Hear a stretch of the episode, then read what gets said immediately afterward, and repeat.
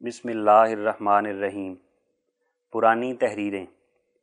یہ تحریریں اٹھارہ سو اناسی کی ہیں اور ان میں اس وقت کے اہم مسائل پر بحث کی گئی ہے یعنی ضرورت الہام اور روح و مادہ حادث ہیں یا خدا تعالیٰ کی طرح قدیم اور انادی اور ابتال مسئلہ تناسخ اور وید و قرآن مجید کا مقابلہ۔ اور یہ تحریریں اسی زمانے میں مختلف رسائل اور اخبارات میں شائع ہو گئی تھیں، لیکن کتابی صورت میں انہیں پہلی بار مرحوم و مغفور حضرت شیخ یعقوب علی صاحب عرفانی الکبیر الاسدی رضی اللہ عنہ نے اٹھارہ سو ننانوے میں شائع کیا۔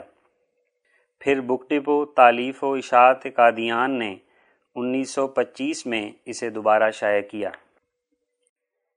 پرانی تحریریں۔ ابتال تناسخ و مقابلہ وید و فرقان۔ اعلان متعلقہ مضمون ابتال تناسخ و مقابلہ وید و فرقان ما اشتہار پانچ سو روپیہ، جو پہلے بھی بمباحثہ بابا صاحب مشتہر کیا گیا تھا۔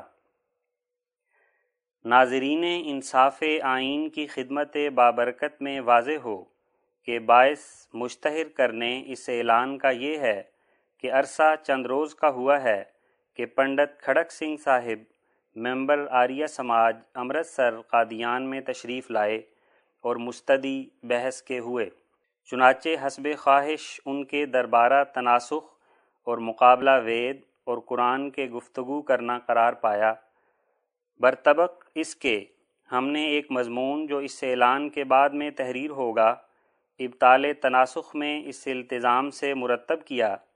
کہ تمام دلائل اس کے قرآن مجید سے لیے گئے اور کوئی بھی ایسی دلیل نہ لکھی کہ جس کا ماخذ اور منشا قرآن مجید نہ ہو۔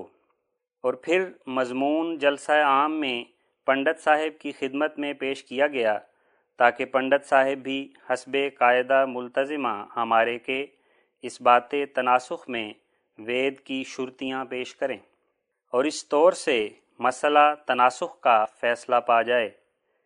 اور وید اور قرآن کی حقیقت بھی ظاہر ہو جائے کہ ان میں سے کون غالب اور کون مغلوب ہے۔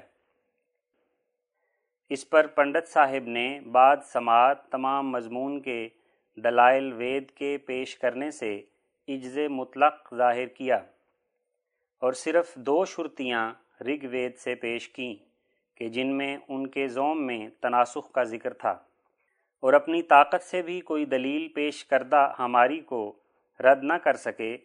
حالانکہ ان پر واجب تھا کہ بمقابلہ دلائل فرقانی کے اپنے وید کا بھی کچھ فلسفہ ہم کو دکھلاتے۔ اور اس دعوے کو جو پنڈت دیانند صاحب مدت دراز سے کر رہے ہیں کہ وید سرچشمہ تمام علوم فنون کا ہے، ثابت کرتے، لیکن افسوس کہ کچھ بھی نہ بول سکے اور دم بخود رہ گئے۔ اور عاجز اور لاچار ہو کر اپنے گاؤں کی طرف سدھار گئے۔ گاؤں میں جا کر پھر ایک مضمون بھیجا، جس سے معلوم ہوتا ہے کہ ان کو ابھی بحث کرنے کا شوق باقی ہے اور مسئلہ تناسخ میں مقابلہ وید اور قرآن کا بذریعہ کسی اخبار کے چاہتے ہیں۔ سو بہت خوب، ہم پہلے ہی تیار ہیں۔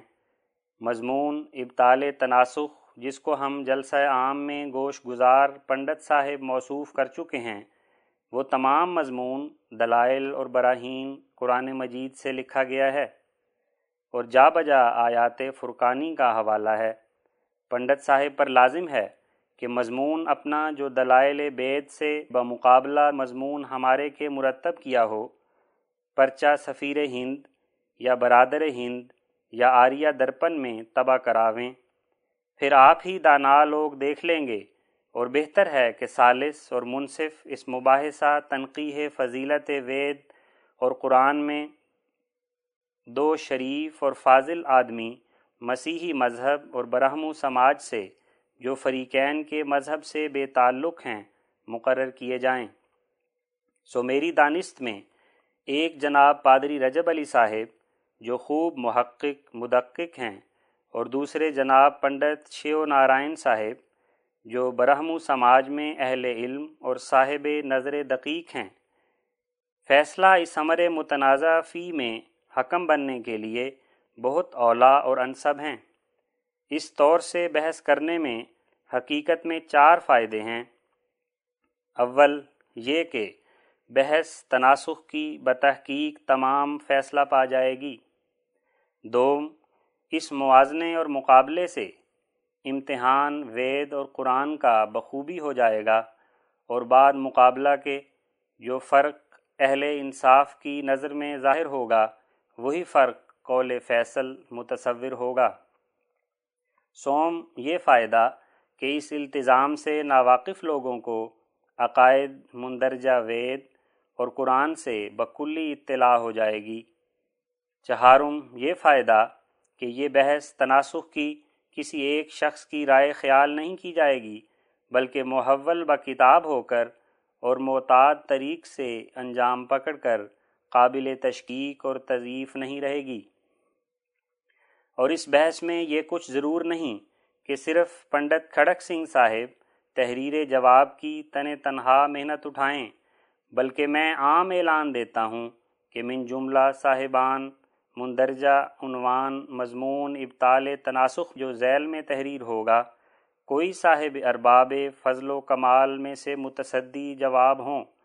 اور اگر کوئی صاحب بھی باوجود اس قدر تاکید مزید کے اس طرف متوجہ نہیں ہوں گے اور دلائل ثبوت تناسخ کے فلسفہ متداویہ وید سے پیش نہیں کریں گے، یا در صورت آری ہونے وید کے ان دلائل سے، اپنی عقل سے جواب نہیں دیں گے، تو ابتال تناسخ کی ہمیشہ کے لیے ان پر ڈگری ہو جائے گی۔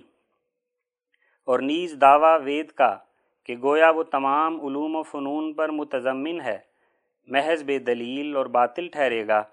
اور بالآخر بغرض، توجہ، دہانی، یہ بھی گزارش ہے کہ میں نے جو قبل اس سے فروری اٹھارہ سو اٹھتر میں ایک اشتہار تعدادی پانچ سو روپیہ ابتال مسئلہ تناسخ دیا تھا۔ وہ اشتہار اب اس مضمون سے بھی بین ہی متعلق ہے۔ اگر پنڈت کھڑک سنگھ صاحب یا کوئی اور صاحب ہمارے تمام دلائل کو نمبر وار جواب دلائل مندرجہ وید سے دے کر اپنی عقل سے توڑ دیں گے، تو بلا شبہ رقم اشتہار کے مستحق ٹھہریں گے۔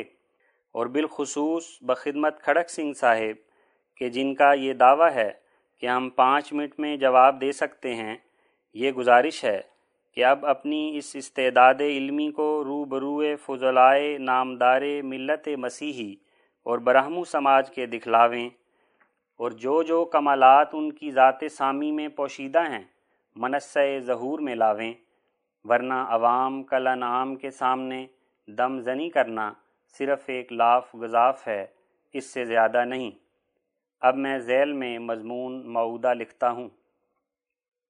مضمون ابتال تناسخ و مقابلہ وید و قرآن، جس کے طلب جواب میں صاحبان فضلاء آریہ سماج یعنی پنڈت کھڑک سنگھ صاحب، سوامی پنڈت دیانند صاحب، جناب بابا نارائن سنگھ صاحب، جناب منشی جیون داس صاحب، جناب منشی کنیا لال صاحب جناب منشی بختاور سنگھ صاحب، ایڈیٹر آریہ درپن، جناب بابو ساردہ پرشاد صاحب، جناب منشی شرمپت صاحب، سیکٹری آریہ سماج کا دیان، جناب منشی اندرمن صاحب مخاطب ہیں، بوادہ انعام پانچ سو روپیہ۔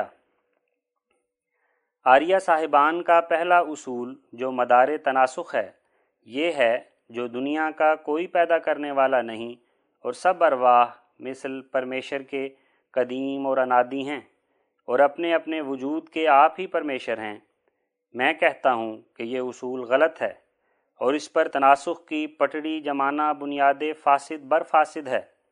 قرآن مجید کے جس پر تمام تحقیق اسلام کی مبنی ہے اور جس کے دلائل کو پیش کرنا بغرض مطالبہ دلائل وید اور مقابلہ باہمی فلسفہ مندرجہ وید اور قرآن کے ہم وعدہ کر چکے ہیں۔ ضرورت خالقیت باری تعالیٰ کو دلائل قطیہ سے ثابت کرتا ہے، چنانچہ وہ دلائل بتفصیل ذیل ہیں۔ دلیل اول، جو برہان لمی ہے یعنی علت سے معلول کی طرف دلیل گئی ہے۔ دیکھو سورہ راد الجز تیرہ۔ اللہ خالق و کل شعین وہو الواحد القہار یعنی خدا ہر ایک چیز کا خالق ہے، کیونکہ وہ اپنی ذات اور صفات میں واحد ہے۔ اور واحد بھی ایسا کہ قہار ہے یعنی سب چیزوں کو اپنے ماتحت رکھتا ہے اور ان پر غالب ہے۔ یہ دلیل بذریعہ شکل اول جو بدیح الانتاج ہے، اس طرح پر قائم ہوتی ہے کہ سغرا اس کا یہ ہے، جو خدا واحد اور قہار ہے اور قبرا یہ کہ ہر ایک جو واحد اور قہار ہو، وہ تمام موجودات ما سوائے اپنے کا خالق ہے۔ نتیجہ یہ ہوا، جو خدا تمام مخلوقات کا خالق ہے۔ اس بات قضیہ اولا یعنی سغرا کا اس طور سے ہے کہ واحد اور قہار ہونا خدائے تعالیٰ کا اصول مسئلہ فریق ثانی، بلکہ تمام دنیا کا اصول ہے۔ اور اس بات قضیہ ثانیہ یعنی مفہوم قبرا کا اس طرح پر ہے کہ اگر خدا تعالی با وصف واحد اور قہار ہونے کے وجود ما سوائے اپنے کا خالق نہ ہو، بلکہ وجود تمام موجودات کا مثل اس کے قدیم سے چلا آتا ہو، تو اس صورت میں وہ واحد اور قہار بھی نہیں ہو سکتا۔ واحد اس باعث سے نہیں ہو سکتا کہ وحدانیت کے معنی سوائے اس کے اور کچھ نہیں کہ شرکت غیر سے بکلی پاک ہو۔ اور جب خدائے تعالی خالق کے ارواح نہ ہو، تو اس سے دو طور کا شرک لازم آیا۔ اول یہ کہ سب ارواح غیر مخلوق ہو کر مثل اس کے قدیم الوجود ہو گئے۔ دوم یہ کہ ان کے لیے بھی مثل پروردگار کے ہستی یہ حقیقی ماننی پڑے، جو مستفاظ انل غیر نہیں۔ پس اسی کا نام شرکت بالغیر ہے۔ اور شرک بالغیر ذات باری کا ببداحت عقل باطل ہے، کیونکہ اس سے شریک الباری پیدا ہوتا ہے اور شریک الباری ممتن اور محال ہے۔ پس جو امر مستلزم محال ہو، وہ بھی محال ہے اور قہار اس باعث سے نہیں ہو سکتا کہ صفت قہاری کے یہ معنی ہیں کہ دوسروں کو اپنے ماتحت میں کر لینا اور ان پر قابض اور متصرف ہو جانا۔ سو غیر مخلوق اور روحوں کو خدا اپنے ماتحت نہیں کر سکتا، کیونکہ جو چیزیں اپنی ذات میں قدیم اور غیر مصنوع ہیں، وہ بھی ضرورت اپنی ذات میں واجب الوجود ہیں۔ اس لیے کہ اپنے تحقیق وجود میں دوسری کسی علت کے محتاج نہیں، اور اسی کا نام واجب ہے، جس کو فارسی میں خدا یعنی خود آئندہ کہتے ہیں۔ پس جب ارواح مثل ذات باری تعالیٰ کے خدا اور واجب الوجود ٹھہرے، تو ان کا باری تعالیٰ کے ماتحت رہنا اند العقل محال اور ممتن ہوا۔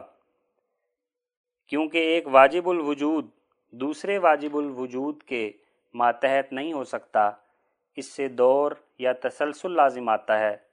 لیکن حال واقعہ جو مسلم فریقین ہے، یہ ہے کہ سب ارواح خدا تعالیٰ کے ماتحت ہیں۔ کوئی اس کے قبضۂ قدرت سے باہر نہیں۔ بس اس سے ثابت ہوا کہ وہ سب حادث اور مخلوق ہیں۔ کوئی ان میں سے خدا اور واجب الوجود نہیں اور یہی مطلب تھا۔ دلیل دوم جو انی ہے یعنی معلول سے علت کی طرف دلیل لی گئی ہے۔ دیکھو سورہ فرقان، لم یق اللہ شریک ان فلم کے و خلق کل شعین فقدرہ تقدیرہ یعنی اس کے ملک میں کوئی اس کا شریک نہیں، وہ سب کا خالق ہے، اور اس کے خالق ہونے پر یہ دلیل واضح ہے کہ ہر ایک چیز کو ایک اندازہ مقرری پر پیدا کیا ہے، کہ جس سے وہ تجاوز نہیں کر سکتی، بلکہ اسی اندازے میں معصور اور محدود ہے۔ اس کی شکل منطقی اس طرح پر ہے کہ ہر جسم اور روح ایک اندازہ مقرری میں محصور اور محدود ہے۔ اور ہر ایک وہ چیز کہ کسی اندازہ مقرری میں محصور اور محدود ہو، اس کا کوئی حاصل اور محدد ضرور ہوتا ہے۔ نتیجہ یہ ہوا کہ ہر ایک جسم اور روح کے لیے ایک حاصل اور محدود ہے۔ نیچے ناشر کی طرف سے نوٹ میں لکھا ہے، طبع اول میں محدود چھپا ہے جو صاحب کتابت ہے، درست محدد ہے۔ اب اس بات قضیہ اولا کا یعنی محدود القدر ہونے اشیاء کا اس طرح پر ہے کہ جمی اجسام اور ارواح میں جو جو خاصیتیں پائی جاتی ہیں، عقل تجویز کر سکتی ہے کہ ان خاص سے زیادہ خاص ان میں پائے جاتے ہیں۔ مثلا انسان کی دو آنکھیں ہیں اور اند العقل ممکن تھا کہ اس کی چار آنکھیں ہوتیں۔ دو منہ کی طرف اور دو پیچھے کی طرف، تاکہ جیسا آگے کی چیزوں کو دیکھتا ہے ویسا ہی پیچھے کی چیزوں کو بھی دیکھ لیتا، اور کچھ شک نہیں کہ چار آنکھ کا ہونا بنسبت دو آنکھ کے کمال میں زیادہ اور فائدے میں دو چند ہے۔ اور انسان کے پر نہیں، اور ممکن تھا کہ مثل اور پرندوں کے اس کے پر بھی ہوتے۔ اور اللہ حاضل قیاس نفس ناطق انسانی بھی ایک خاص درجے میں محدود ہے، جیسا کہ وہ بغیر تعلیم کسی معلم کے خود بخود مجہولات کو دریافت نہیں کر سکتا۔ قاصر خارجی سے کہ جیسے جنون یا مخموری ہے، سالم الحال نہیں رہ سکتا، بلکہ فی الفور اس کی قوتوں اور طاقتوں میں تنزل واقع ہو جاتا ہے۔ اسی طرح بذات ہی ادراک جزیات نہیں کر سکتا، جیسا کہ اس امر کو شیخ محقق بو علی سینا نے نمت صاب اشارات میں بتصریح لکھا ہے۔ حالانکہ ان العقل ممکن تھا کہ ان سب آفات اور عیوب سے بچا ہوا ہوتا۔ پس جن جن مراتب اور فضائل کو انسان اور اس کی روح کے لیے عقل تجویز کر سکتی ہے، وہ کس بات سے ان مراتب سے محروم ہے؟ آیا تجویز کسی اور مجوز سے یا خود اپنی رضامندی سے؟ اگر کہو کہ اپنی رضامندی سے، تو یہ سری خلاف ہے، کیونکہ کوئی شخص اپنے حق میں نقص روا نہیں رکھتا۔ اور اگر کہو کہ تجویز کسی اور مجوز سے، تو مبارک ہو کہ وجود خالق ارواح اور اجسام کا ثابت ہو گیا اور یہی مدعا تھا۔ دلیل سوم قیاس الخلف ہے اور قیاس الخلف اس قیاس کا نام ہے کہ جس میں اس بات مطلوب کا بذریعہ ابتال نقیز اس کے کہ کیا جاتا ہے اور اس قیاس کو علم منطق میں خلف اس جہت سے کہتے ہیں۔ کہ خلف لغت میں بمانہ باطل کے ہے۔ اور اسی طرح اس قیاس میں اگر مطلوب کو کہ جس کی حقیقت کا دعویٰ ہے سچا نہ مان لیا جائے، تو نتیجہ ایسا نکلے گا جو باطل کو مستلزم ہوگا۔ اور قیاس مذکور یہ ہے۔ دیکھو سورہ طور، الجز ستائیس۔ ام خلقو من غیر شعین ام ہم الخالقون۔ ام خلق السماوات والارض بل لا یوقنون۔ ام عندہم خزائن رب کا ام ہم المسیطرون۔ یعنی کیا یہ لوگ جو خالقیت خدائے تعالی سے منکر ہیں، بغیر پیدا کرنے کسی خالق کے یوں ہی پیدا ہو گئے؟ یا اپنے وجود کو آپ ہی پیدا کر لیا؟ یا خود علت العلل ہیں جنہوں نے زمین و آسمان پیدا کیا، یا ان کے پاس غیر متناہی خزانے، علم اور عقل کے ہیں جن سے انہوں نے معلوم کیا کہ ہم قدیم الوجود ہیں؟ یا وہ آزاد ہیں اور کسی کے قبضۂ قدرت میں مقہور نہیں ہیں، تا یہ گمان ہو کہ جبکہ ان پر کوئی غالب اور قہار ہی نہیں، تو وہ ان کا خالق کیسے ہو؟ اس آیت شریف میں یہ استدلال لطیف ہے کہ ہر پنج شکوک قدامت ارواح کو اس طرز مدلل سے بیان فرمایا ہے کہ ہر ایک شک کے بیان سے ابتال اس شق کا فلفور سمجھا جاتا ہے۔ اور تفصیل ان اشارات لطیفہ کی یوں ہے کہ شق اول یعنی ایک شے معدوم کا بغیر فعل کسی فائل کے خود بخود پیدا ہو جانا، اس طرح پر باطل ہے کہ اس سے ترجیح بلا مرجع لازم آتی ہے، کیونکہ عدم سے وجود کا لباس پہننا ایک مؤثر مرجح کو چاہتا ہے، جو جانب وجود کو جانب عدم پر ترجیح دے لیکن اس جگہ کوئی مؤثر مرجع موجود نہیں اور بغیر وجود مرجع کے خود بخود ترجیح پیدا ہو جانا محال ہے۔ اور شق، دوم یعنی اپنے وجود کا آپ ہی خالق ہونا اس طرح پر باطل ہے کہ اس سے تقدم شے کا اپنے نفس پر لازم آتا ہے، کیونکہ اگر یہ تسلیم کیا جائے کہ ہر ایک شے کے وجود کی علت موجبہ اس شے کا نفس ہے تو بھی ضرورت یہ اقرار، اس اقرار کو مستلزم ہوگا کہ وہ سب اشیاء اپنے وجود سے پہلے موجود تھیں اور وجود سے پہلے موجود ہونا محال ہے۔ اور شک سوم یعنی ہر ایک شے کا مثل ذات باری کے علت العلل اور ثان عالم ہونا تعدد خداؤں کو مستلزم ہے اور تعدد خداؤں کا با اتفاق محال ہے اور نیز اس سے دور یا تسلسل لازم آتا ہے اور وہ بھی محال ہے۔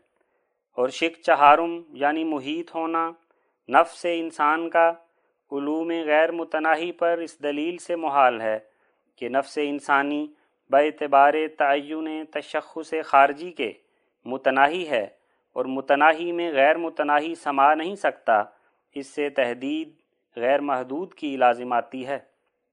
اور شق پنجم یعنی خود مختار ہونا اور کسی کے حکم کے ماتحت نہ ہونا ممتنع الوجود ہے۔ کیونکہ نفس انسان کا بضرورت استقمال ذات اپنی کے ایک مکمل کا محتاج ہے اور محتاج کا خود مختار ہونا محال ہے، اس سے اجتماع نقیزین لازم آتا ہے۔ پس جبکہ بغیر ذریعہ خالق کے موجود ہونا، موجودات کا بہر صورت ممتنع اور محال ہوا، تو بھی ضرور یہی ماننا پڑا کہ تمام اشیاء موجودہ، محدودہ کا ایک خالق ہے۔ جو ذات باری تعالی ہے، اور شکل اس قیاس کی جو ترتیب مقدمات صغرا، کبرا سے باقاعدہ منطقیہ مرتب ہوتی ہے، اس طرح پر ہے کہ ہم کہتے ہیں کہ یہ قضیہ فی نفس ہی صادق ہے کہ کوئی شے بجز ذریعہ واجب الوجود کے موجود نہیں ہو سکتی، کیونکہ اگر صادق نہیں ہے تو پھر اس کی نقیز صادق ہوگی کہ ہر ایک شے بجز ذریعہ واجب الوجود کے وجود پکڑ سکتی ہے۔ اور یہ دوسرا قضیہ ہماری تحقیقات مندرجہ بالا میں ابھی ثابت ہو چکا ہے کہ وجود تمام اشیاء ممکنہ کا بغیر ذریعہ واجب الوجود کے محالات خمسہ کو مستلزم ہے۔ پس اگر یہ قضیہ صحیح نہیں ہے کہ کوئی شے بجز ذریعہ واجب الوجود کے موجود نہیں ہو سکتی، تو یہ قضیہ صحیح ہوگا کہ وجود تمام اشیاء کو محالات خمسہ لازم ہیں، لیکن وجود اشیاء کا با وصف لزوم محالات خمسہ کے ایک امر محال ہے۔ پس نتیجہ نکلا کہ کسی شے کا بغیر واجب الوجود کے موجود ہونا امر محال ہے، اور یہی مطلوب تھا۔ دلیل چہارم قرآن مجید میں بذریعہ مادہ قیاس اقترانی قائم کی گئی ہے۔ جاننا چاہیے کہ قیاس حجت کی تین قسموں میں سے پہلی قسم ہے اور قیاس اقترانی وہ قیاس ہے کہ جس میں عین نتیجے کا یا نقیز اس کی بالفعل مذکور نہ ہو، بلکہ بالقوا پائی جائے۔ اور اقترانی اس جہت سے کہتے ہیں کہ حدود اس کے یعنی اصغر اور اوسط اور اکبر مقترن ہوتی ہیں اور بالعموم قیاس حجت کے تمام اقسام سے اعلیٰ اور افضل ہے، کیونکہ اس میں کلی کے حال سے جزیات کے حال پر دلیل پکڑی جاتی ہے کہ جو بباعث استعفائے تام کے مفید یقین کامل کے ہے۔ پس وہ قیاس کہ جس کی اتنی تعریف ہے، اس آیت شریفہ میں درج ہے اور ثبوت خالقیت باری تعالی میں گواہی دے رہا ہے۔ دیکھو سورہ الحشر جز اٹھائیس۔ اللہ الخالق البار المصور، لہ الاسماء الحسنہ وہ اللہ خالق ہے یعنی پیدا کنندہ ہے۔ وہ باری ہے یعنی روحوں اور اجسام کو عدم سے وجود بخشنے والا ہے۔ وہ مصور ہے یعنی صورت جسمیہ اور صورت نوعیہ عطا کرنے والا ہے، کیونکہ اس کے لیے تمام اسماء حسنہ ثابت ہیں۔ یعنی جمی صفات کاملہ جو بعتبار کمال قدرت کے عقل تجویز کر سکتی ہے، اس کی ذات میں جمع ہیں۔ لہٰذا نیست سے ہست کرنے پر بھی وہ قادر ہے، کیونکہ نیست سے ہست کرنا قدرتی کمالات سے ایک اعلیٰ کمال ہے اور ترتیب مقدمات اس قیاس کی بصورت شکل اول کے اس طرح پر ہے کہ ہم کہتے ہیں کہ پیدا کرنا اور محض اپنی قدرت سے وجود بخشنا ایک کمال ہے اور سب کمالات ذات کامل واجب الوجود کو حاصل ہیں۔ پس نتیجہ یہ ہوا کہ نیست سے ہست کرنے کا کمال بھی ذات باری کو حاصل ہے۔ ثبوت مفہوم صغرا کا یعنی اس بات کا کہ محض اپنی قدرت سے پیدا کرنا ایک کمال ہے، اس طرح پر ہوتا ہے کہ نقیز اس کی یعنی یہ امر کہ محض اپنی قدرت سے پیدا کرنے میں عاجز ہونا جب تک باہر سے کوئی مادہ آ کر معاون اور مددگار نہ ہو، ایک بھاری نقصان ہے۔ کیونکہ اگر ہم یہ فرض کریں کہ مادہ موجودہ سب جا بجا خرچ ہو گیا، تو ساتھ ہی یہ فرض کرنا پڑتا ہے کہ اب خدا پیدا کرنے سے قطن عاجز ہے۔ حالانکہ ایسا نقص اس ذات غیر محدود اور قادر مطلق پر عائد کرنا، گویا اس کی الوحیت سے انکار کرنا ہے۔ سوائے اس کے علم الہیات میں یہ مسئلہ بدلائل ثابت ہو چکا ہے کہ مستجم الکمالات ہونا واجب الوجود کا تحقق الوحیت کے واسطے شرط ہے۔ یعنی یہ لازم ہے کہ کوئی مرتبہ کمال کا مراتب ممکن التصور سے جو ذہن اور خیال میں گزر سکتا ہے، اس ذات کامل سے فوت نہ ہو۔ پس بلا شبہ عقل اس بات کو چاہتی ہے کہ کمال الوحیت باری تعالیٰ کا یہی ہے کہ سب موجودات کا سلسلہ اسی کی قدرت تک منتہا ہو۔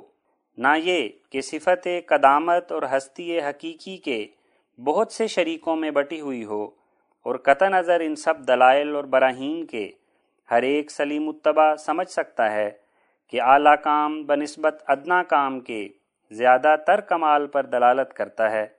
پس جس صورت میں تالیف اجزائے عالم کمال الہی میں داخل ہے، تو پھر پیدا کرنا عالم کا بغیر احتیاج اسباب کے، جو کروڑ ہا درجہ زیادہ تر قدرت پر دلالت کرتا ہے، کس قدر اعلیٰ کمال ہوگا۔ پس سغرا اس شکل کا بوجہ کامل ثابت ہوا۔ اور ثبوت کبرا کا یعنی اس قضیے کا کہ ہر ایک کمال ذات باری کو حاصل ہے، اس طرح پر ہے کہ اگر بعض کمالات ذات باری کو حاصل نہیں، تو اس صورت میں یہ سوال ہوگا کہ محرومی ان کمالات سے بخوشی خاطر ہے یا بمجبوری ہے؟ اگر کہو کہ بخوشی خاطر ہے، تو یہ جھوٹ ہے، کیونکہ کوئی شخص اپنی خوشی سے اپنے کمال میں نقص روا نہیں رکھتا، اور نیز جبکہ یہ صفت قدیم سے خدا کی ذات سے قطن مفقود ہے، تو خوشی خاطر کہاں رہی؟ اور اگر کہو کہ مجبوری سے تو وجود کسی اور قاصر کا ماننا پڑا، جس نے خدا کو مجبور کیا اور نفاذ اختیارات خدائی سے اس کو روکا۔ یا یہ فرض کرنا پڑا کہ وہ قاصر اس کا اپنا ہی ذوف اور ناتوانی ہے، کوئی خارجی قاصر نہیں۔ بہرحال، وہ مجبور ٹھہرا تو اس صورت میں وہ خدائی کے لائق نہ رہا۔ پس بھی ضرورت اس سے ثابت ہوا کہ خداون تعالی داغ مجبوری سے کہ بتلان الوحیت کو مستلزم ہے، پاک اور منزہ ہے، اور صفت کاملہ، خالقیت اور عدم سے پیدا کرنے کی اس کو حاصل ہے، اور یہی مطلب تھا۔ دلیل پنجم، فرقان مجید میں خالقیت باری تعالی پر بماد قیاس استثنائی قائم کی گئی ہے، اور قیاس استثنائی اس قیاس کو کہتے ہیں کہ جس میں عین، نتیجہ یا نقیز اس کی بالفعل موجود ہو۔ اور دو مقدموں سے مرکب ہو یعنی ایک شرطیہ اور دوسرے وضیہ سے۔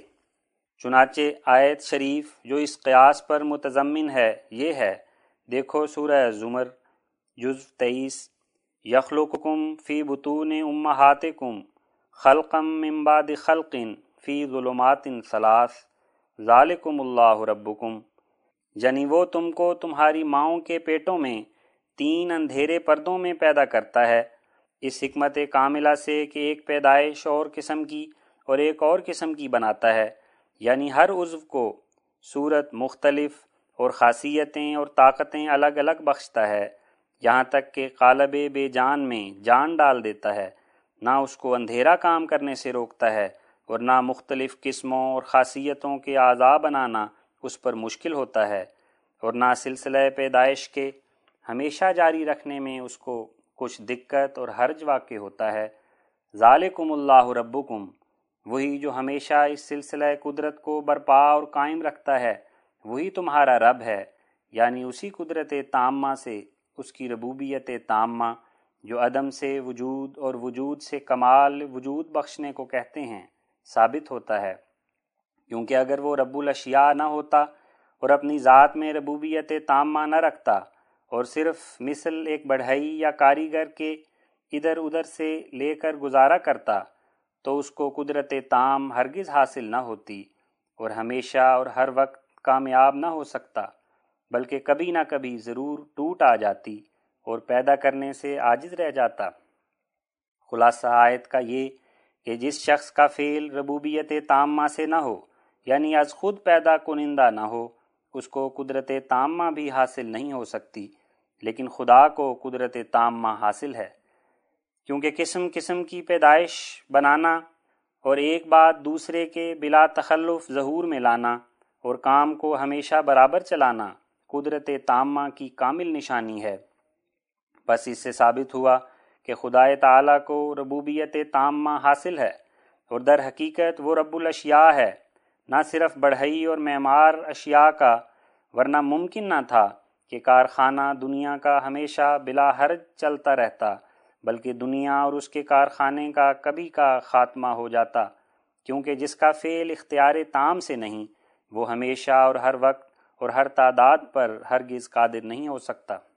اور شکل اس قیاس کی جو آیت شریف میں درج ہے، باقاعدہ منطقیہ اس طرح پر ہے کہ جس شخص کا فعل کسی وجود کے پیدا کرنے میں بطور قدرت تامہ ضروری ہو اس کے لیے صفت ربوبیت تامہ کی یعنی عدم سے ہست کرنا بھی ضروری ہے۔ لیکن خدا کا فعل مخلوقات کے پیدا کرنے میں بطور قدرت تامہ ضروری ہے۔ پس نتیجہ یہ ہوا کہ اس کے لیے صفت ربوبیت تامہ کی بھی ضروری ہے۔ ثبوت صغرا کا یعنی اس بات کا کہ جس سانے کے لیے قدرت تامہ ضروری ہے، اس کے لیے صفت ربوبیت تامہ کی بھی ضروری ہے۔ اس طرح پر ہے۔ کہ عقل اس بات کی ضرورت کو واجب ٹھہراتی ہے کہ جب کوئی ایسا سانے کہ جس کی نسبت ہم تسلیم کر چکے ہیں کہ اس کو اپنی کسی صنعت کے بنانے میں حرج واقع نہیں ہوتا، کسی چیز کا بنانا شروع کرے، تو سب اسباب تکمیل صنعت کے اس کے پاس موجود ہونے چاہئیں اور ہر وقت اور ہر تعداد تک میسر کرنا ان چیزوں کا جو وجود مصنوع کے لیے ضروری ہیں، اس کے اختیار میں ہونا چاہیے اور ایسا اختیار تام بجز اس صورت کے اور کسی صورت میں مکمل نہیں کہ سانے اس مصنوع کا، اس کے اجزاء پیدا کرنے پر قادر ہو، کیونکہ ہر وقت اور ہر تعداد تک ان چیزوں کا میسر ہو۔ جانا کہ جن کا موجود کرنا سانے کے اختیار تام میں نہیں ان العقل ممکن التخلف ہے اور عدم تخلف پر کوئی برہان فلسفی قائم نہیں ہوتی۔ اور اگر ہو سکتی ہے تو کوئی صاحب پیش کرے۔ وجہ اس کی ظاہر ہے کہ مفہوم اس عبارت کا کہ فلاں امر کا کرنا زید کے اختیار تام میں نہیں، اس عبارت کے مفہوم سے مساوی ہے کہ ممکن ہے کہ کسی وقت وہ کام زید سے نہ ہو سکے۔ بس ثابت ہوا کہ سانے تام کا بجز اس کے ہرگز کام نہیں چل سکتا کہ جب تک اس کی قدرت بھی تام نہ ہو۔ اسی واسطے کوئی مخلوق اہل حرفہ میں سے اپنے حرفہ میں سانے تام ہونے کا دعویٰ نہیں کر سکتا۔ بلکہ کل اہل صنائع کا دستور ہے کہ جب کوئی بار بار ان کی دکان پر جا کر ان کو دکھ کرے کہ فلاں چیز ابھی مجھے بنا دو، تو آخر اس کے تقاضے سے تنگ آ کر اکثر بول اٹھتے ہیں کہ میاں، میں کچھ خدا نہیں ہوں کہ صرف حکم سے کام کر دوں، فلاں فلاں چیز ملے گی تو پھر بنا دوں گا۔ غرض سب جانتے ہیں کہ سانے تمام کے لیے قدرت تام اور ربوبیت شرط ہے۔ یہ بات نہیں کہ جب تک زید نہ مر لے بکر کے گھر لڑکا پیدا نہ ہو یا جب تک خالد فوت نہ ہو، ولید کے قالب میں جو ابھی پیٹ میں ہے جان نہ پڑ سکے بس بس ضرورت سغرا ثابت ہوا۔ اور کبرا شکل کا یعنی یہ کہ خدا مخلوقات کے پیدا کرنے میں بطور قدرت تامہ کے ضروری ہے، خود ثبوت سغرا سے ثابت ہوتا ہے۔ اور نیز ظاہر ہے کہ اگر خدائے تعالی میں قدرت ضروریہ تامہ نہ ہو تو پھر قدرت اس کی بعض اتفاقی امور کے حصول پر موقوف ہوگی۔ اور جیسا کہ ہم بیان کر چکے ہیں کہ عقل تجویز کر سکتی ہے کہ اتفاقی امور وقت پر خدا تعالیٰ کو میسر نہ ہو سکیں، کیونکہ وہ اتفاقی ہیں، ضروری نہیں۔ حالانکہ تعلق پکڑنا، روح کا، جنین کے جسم سے بر وقت تیاری جسم اس کے کے لازم ملزوم ہے۔ پس ثابت ہوا کہ فعل خدا تعالیٰ کا بطور قدرت تامہ کے ضروری ہے اور نیز اس دلیل سے ضرورت قدرت تامہ کی خدا تعالیٰ کے لیے واجب ٹھہرتی ہے کہ بموجب اصول متقررہ فلسفہ کے ہم کو اختیار ہے کہ یہ فرض کریں کہ مثلا ایک مدت تک تمام ارواح موجودہ ابدان متناسبہ اپنے سے متعلق ہیں۔ بس جب ہم نے یہ امر فرض کیا تو یہ فرض ہمارا اس دوسرے فرض کو بھی مستلزم ہوگا۔ کہ اب تا ان کے ضائع اس مدت کے ان جنینوں میں جو رحموں میں تیار ہوئے ہیں، کوئی روح داخل نہیں ہوگا۔ حالانکہ جنینوں کا بغیر تعلق روح کے معطل پڑے رہنا ببداحت عقل باطل ہے۔ پس جو امر مستلزم باطل ہے، وہ بھی باطل۔ پس ثبوت متقدمین سے یہ نتیجہ ثابت ہو گیا کہ خدا تعالیٰ کے لیے صفت ربوبیت تامہ کی ضروری ہے اور یہی مطلب تھا۔ دلیل ششم، قرآن مجید میں بماد قیاس مرکب قائم کی گئی ہے اور قیاس مرکب کی یہ تعریف ہے کہ ایسے مقدمات سے معلف ہو کہ ان سے ایسا نتیجہ نکلے کہ اگرچہ وہ نتیجہ خود بذات ہی مطلب کو ثابت نہ کرتا ہو، لیکن مطلب بذریعہ اس کے اس طور سے ثابت ہو کہ اسی نتیجے کو کسی اور مقدمے کے ساتھ ملا کر ایک دوسرا قیاس بنایا جائے۔ پھر خواہ نتیجہ مطلوب اسی قیاس دوم کے ذریعے سے نکل آوے یا اور کسی قدر اسی طور سے قیاسات بنا کر مطلوب حاصل ہو۔ دونوں صورتوں میں اس قیاس کو قیاس مرکب کہتے ہیں اور آیت شریف جو اس قیاس پر متضمن ہے۔ دیکھو صورت البقرہ الجز تین۔ اللہ لا الہ الا الحی القیوم، لا تاخذہ سنتم ولا نوم، لہو ما فی السماوات و ما فی الارض۔ یعنی خدا اپنی ذات میں سب مخلوقات کے معبود ہونے کا ہمیشہ حق رکھتا ہے، جس میں کوئی اس کا شریک نہیں۔ اس دلیل روشن سے کہ وہ زندہ ازلی ابدی ہے اور سب چیزوں کا وہی قیوم ہے۔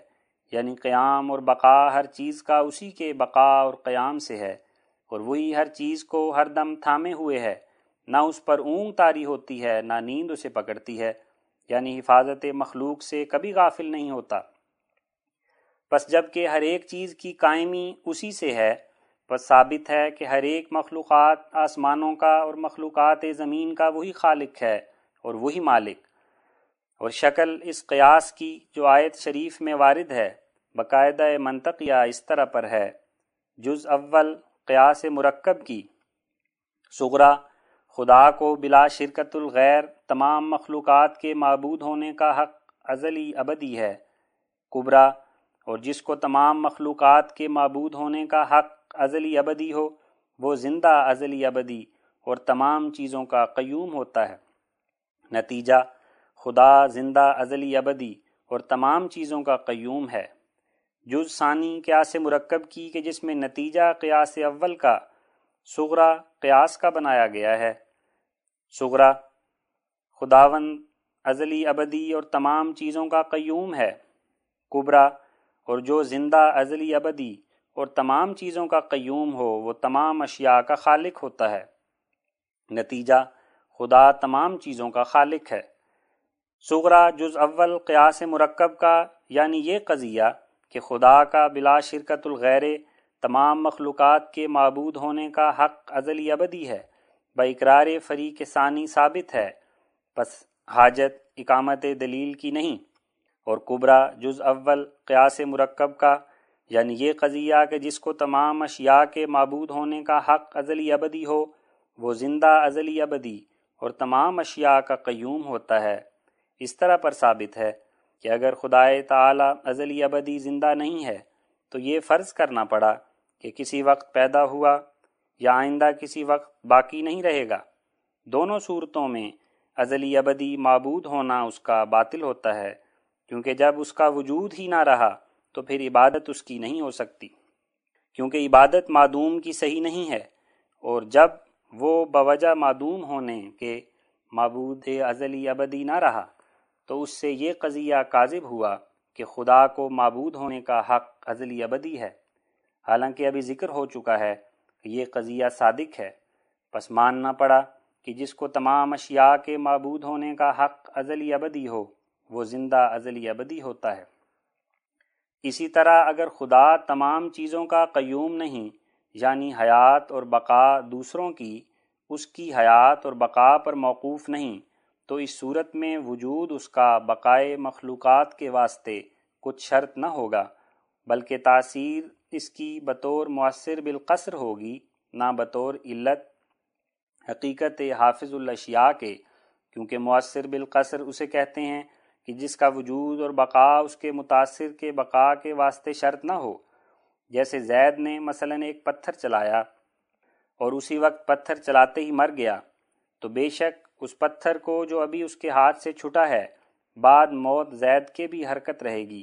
بس اسی طرح اگر بقول آریہ سماج والوں کے خدائے تعالیٰ کو محض مؤثر بالقصر قرار دیا جائے، تو اس سے نعوذ باللہ یہ لازم آتا ہے کہ اگر پرمیشر کی موت بھی فرض کریں تو بھی ارواح اور ذرات کا کچھ بھی حرج نہ ہو، کیونکہ بقول پنڈت دیانند صاحب کے کہ جس کو انہوں نے ستیارت پرکاش میں درج فرما کر توحید کا ستیہ ناس کیا ہے اور نیز بقول پنڈت کھڑک صاحب کے کہ جنہوں نے بغیر سوچے سمجھے تقلید پنڈت دیانند صاحب کی اختیار کی ہے، وید میں یہ لکھا ہے کہ سب برواہ اپنی بقا اور حیات میں بالکل پرمیشر سے بے غرض ہیں اور جیسے بڑھائی کو چوکی سے اور کمہار کو گھڑے سے نسبت ہوتی ہے، وہی پرمیشر کو مخلوقات سے نسبت ہے یعنی صرف جوڑنے جاڑنے سے ٹنڈا پرمیشر چلاتا ہے اور قیوم چیزوں کا نہیں ہے، لیکن ہر ایک دانا جانتا ہے کہ ایسا ماننے سے یہ لازم آتا ہے کہ پرمیشر کا وجود بھی مثل کمہاروں اور نجاروں کے وجود کے بقا اشیاء کے لیے کچھ شرط نہ ہو۔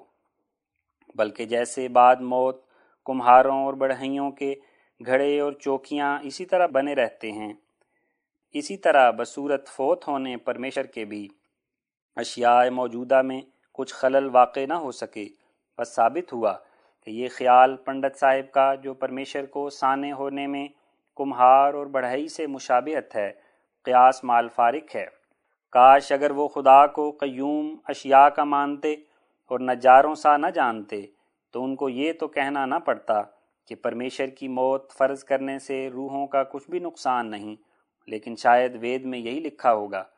ورنہ میں کیوں کر کہوں کہ پنڈت صاحب کو قیومیت پروردگار میں جو اجلا بدیات ہے، کچھ شک ہے۔ اور اگر پنڈت صاحب پرمیشر کو قیوم سب چیزوں کا مانتے ہیں، تو پھر اس کو کمہاروں اور معماروں سے نسبت دینا کس قسم کی بدیا ہے؟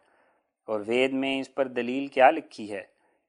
دیکھو فرقان مجید میں صفت قیومی پروردگار کی کئی مقام میں ثابت کی ہے، جیسا کہ مقرر اس دوسری آیت میں بھی فرمایا ہے۔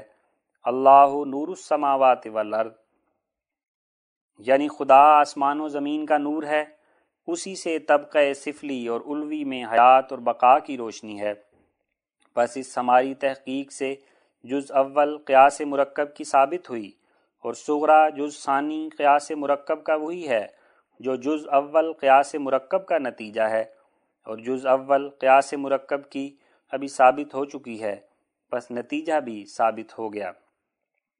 اور کبرا جز ثانی کا جو زندہ، ازلی، ابدی اور قیوم سب چیزوں کا ہو، وہ خالق ہوتا ہے۔ اس طرح پر ثابت ہے کہ قیوم اسے کہتے ہیں کہ جس کا بقا اور حیات دوسری چیزوں کے بقا اور حیات اور ان کے کل ما یحتاج کے حصول کا شرط ہو اور شرط کے یہ معنی ہیں کہ اگر اس کا عدم فرض کیا جائے تو ساتھ ہی مشروط کا عدم فرض کرنا پڑے۔ جیسے کہیں کہ اگر خدائے تعالیٰ کا وجود نہ ہو تو کسی چیز کا وجود نہ ہو۔ بس یہ قول اگر خدائے تعالیٰ کا وجود نہ ہو تو کسی چیز کا وجود نہ ہو۔ بین ہی اس قول کے مساوی ہے کہ خدائے تعالیٰ کا وجود نہ ہوتا تو کسی چیز کا وجود نہ ہوتا۔ بس اس سے ثابت ہوا کہ خدائے تعالیٰ کا وجود دوسری چیزوں کے وجود کا علت ہے اور خالقیت کے بجز اس کی اور کوئی معنی نہیں کہ وجود خالق کا، وجود مخلوق کے لیے علت ہو۔ بس ثابت ہو گیا کہ خدا خالق ہے اور یہی مطلب تھا۔ الراقم مرزا غلام احمد، رئیس قادیان۔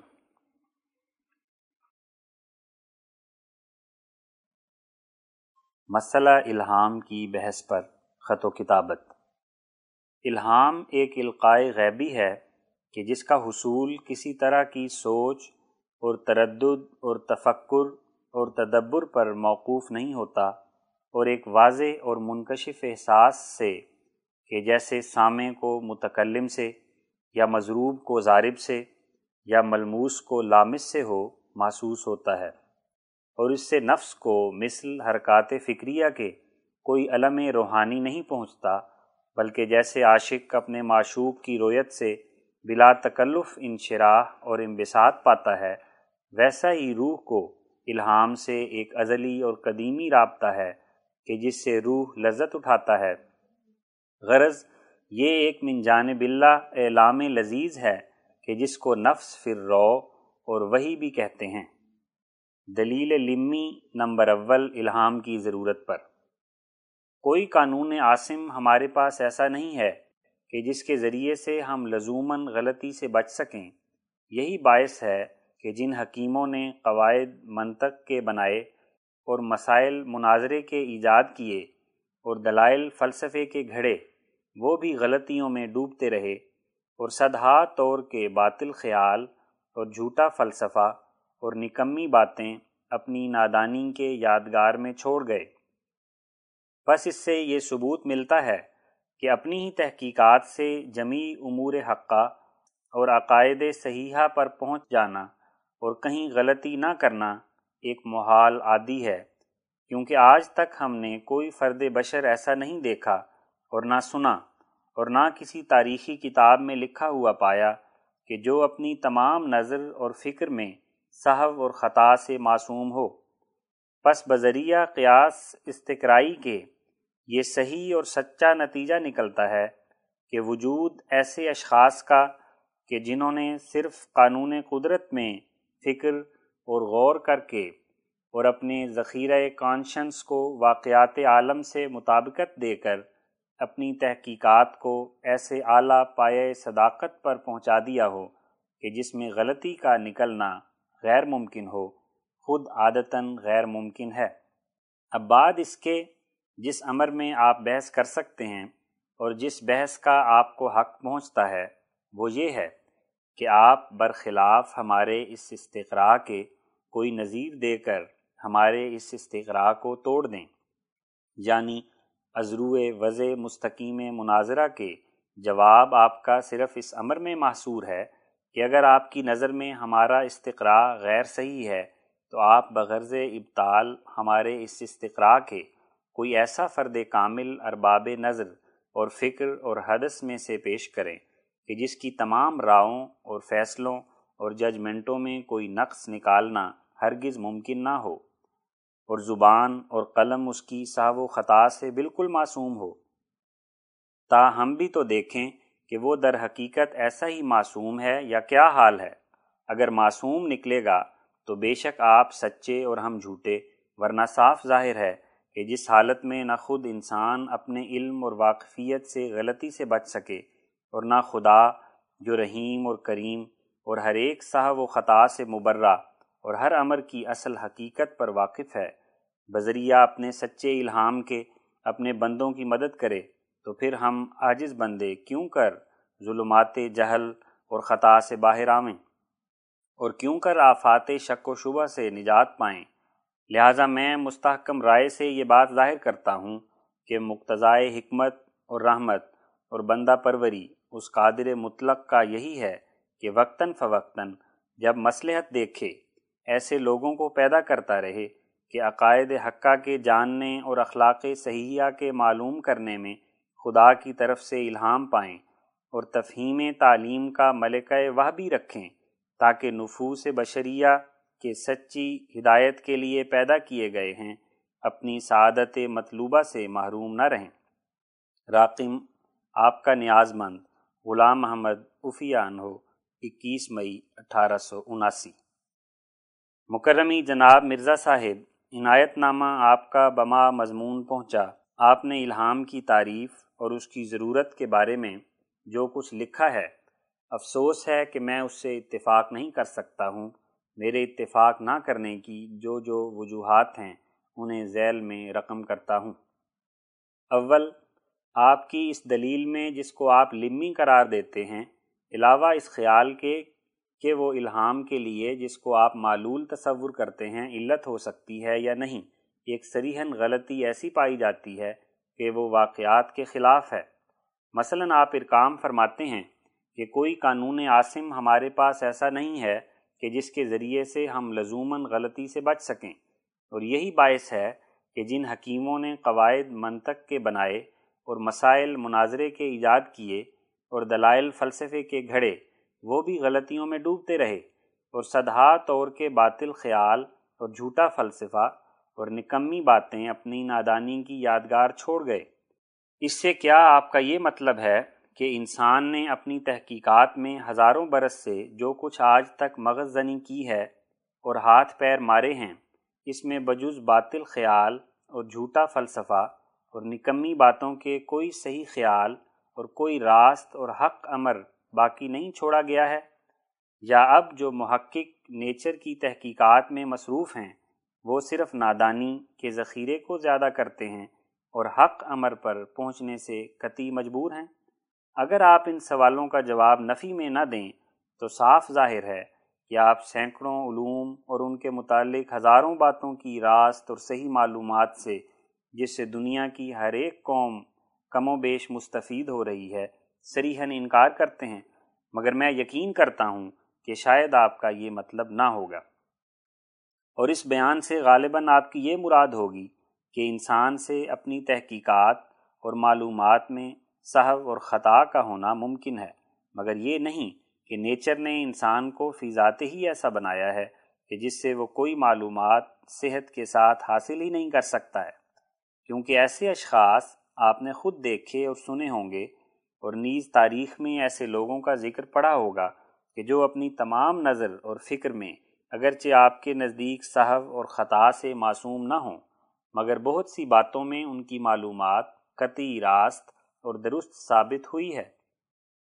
اور صدہا امور کی تحقیقات جو پچھلے اور حال کے زمانے میں وقوع میں آئی ہے، اس میں غلطی کا نکلنا قطعی غیر ممکن ہے۔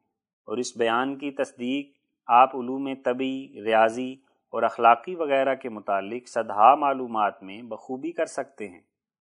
کل معلومات جو انسان آج تک حاصل کر چکا ہے اور نیز آئندہ حاصل کرے گا، اس کے حصول کا کل سامان ہر فرد بشر میں نیچر نے مہیا کر دیا ہے۔ اب اس سامان کو انسان فردن فردن اور نیز بحیت مجموعی، جس قدر اپنی محبت اور جانفشانی سے روز بروز زیادہ سے زیادہ نفیس اور طاقتور بنانے کے ساتھ ترقی کی صورت میں لاتا جاتا ہے اور جس قدر اس کے مناسب استعمال کی تمیز پیدا کرتا جاتا ہے، اسی قدر وہ نیچر کی تحقیقات میں زیادہ سے زیادہ تر صحت کے ساتھ اپنی معلومات کے حصول میں کامیاب ہوتا جاتا ہے۔ اس مختصر بیان سے میں یقین کرتا ہوں کہ آپ اس بات کے تسلیم کرنے سے انکار نہ کریں گے کہ انسان سے اپنی تحقیقات میں اگرچہ غلطی کرنا ممکنات سے ہے، مگر یہ نہیں کہ ہر ایک معلومات میں اس کے غلطی موجود ہے، بلکہ بہت کچھ معلومات اس کی صحیح ہے اور ظاہر ہے کہ جس معلومات میں اس کی غلطی موجود نہیں ہے، وہ جس قاعدہ یا طریق کے برتاؤ کے ساتھ ظہور میں آئی ہے، وہ بھی غلطی سے مبرہ تھا۔ کیونکہ غلط قاعدے کے عمل درآمد سے کبھی کوئی صحیح نتیجہ برآمد نہیں ہوتا۔ پس جو معلومات اس کی صحیح ہے اس میں اسے حقیقت کے حصول کے لیے جو سامان نیچر نے اسے عطا کیا تھا، اس کا صحیح اور مناسب استعمال ظہور میں آیا۔ مگر جہاں اس نے اپنی معلومات میں غلطی کھائی ہے، وہاں اس کی مناسب نگہداشت نہیں ہوئی۔ گویا، ایک شخص جس کے پاس دوربین موجود ہے اور اس کی نلی بھی وہ کھولنا جانتا ہے، مگر ٹھیک فوکس نہ پیدا کرنے کے باعث جس طرح مقابل کی شے کو یا تو دیکھنے سے معروم رہتا ہے یا بشرط دیکھنے کے صاف اور اصل حالت میں نہیں دیکھ سکتا ہے۔ ایک شخص اسی طرح اپنی تحقیقات میں حسب مذکورہ بالا نیچری سامان کی دوربین کھولتے وقت مناسب درجے کے فوکس میں قائم کرنے سے رہ جاتا ہے، تو وہ یا تو حقیقت کی تصویر کے دیکھنے سے ہی معروم ہو جاتا ہے، یا وہ تصویر جیسی ہے ویسی نہیں دیکھ سکتا۔ حاشیے میں تحریر کرتے ہیں۔ دنیا میں جیسے ہاتھ، پیر اور صحت بدنی رکھتے ہوئے بھی ہزاروں اور لاکھوں اشخاص بلا مشقت، سستی اور کاہلی کے ساتھ ہی شکم پوری کرنے کو مستعد رہتے ہیں، ویسے ہی معلومات کے متعلق بھی لاکھوں اور کروڑوں اشخاص باوجود تحقیقات کے لیے نیچری سامان سے مشرف ہونے کے پھر اپنے دماغ کو پریشان کرنا نہیں چاہتے ہیں۔ اور جن باتوں کی اصلیت کو اپنے تھوڑے سے فکر سے بھی معلوم کر سکتے ہیں ان کے لیے بھی خود تکلیف اٹھانا نہیں چاہتے ہیں اور محض اندھوں کی طرح ایک ہی تکلیف کے ساتھ مطلب براری کرتے ہیں اور یہی وجہ ہے کہ دنیا میں آج تک ایک کی غلطی لاکھوں اور کروڑوں روحوں پر مؤثر دیکھی جاتی ہے۔ مگر جو شخص برخلاف اس شخص کے صحیح فوکس کے پیدا کرنے کے قابل ہوتا ہے، وہ پہلے شخص کی غلطی کو دریافت کر لیتا ہے اور حق العمر کو پہنچ جاتا ہے۔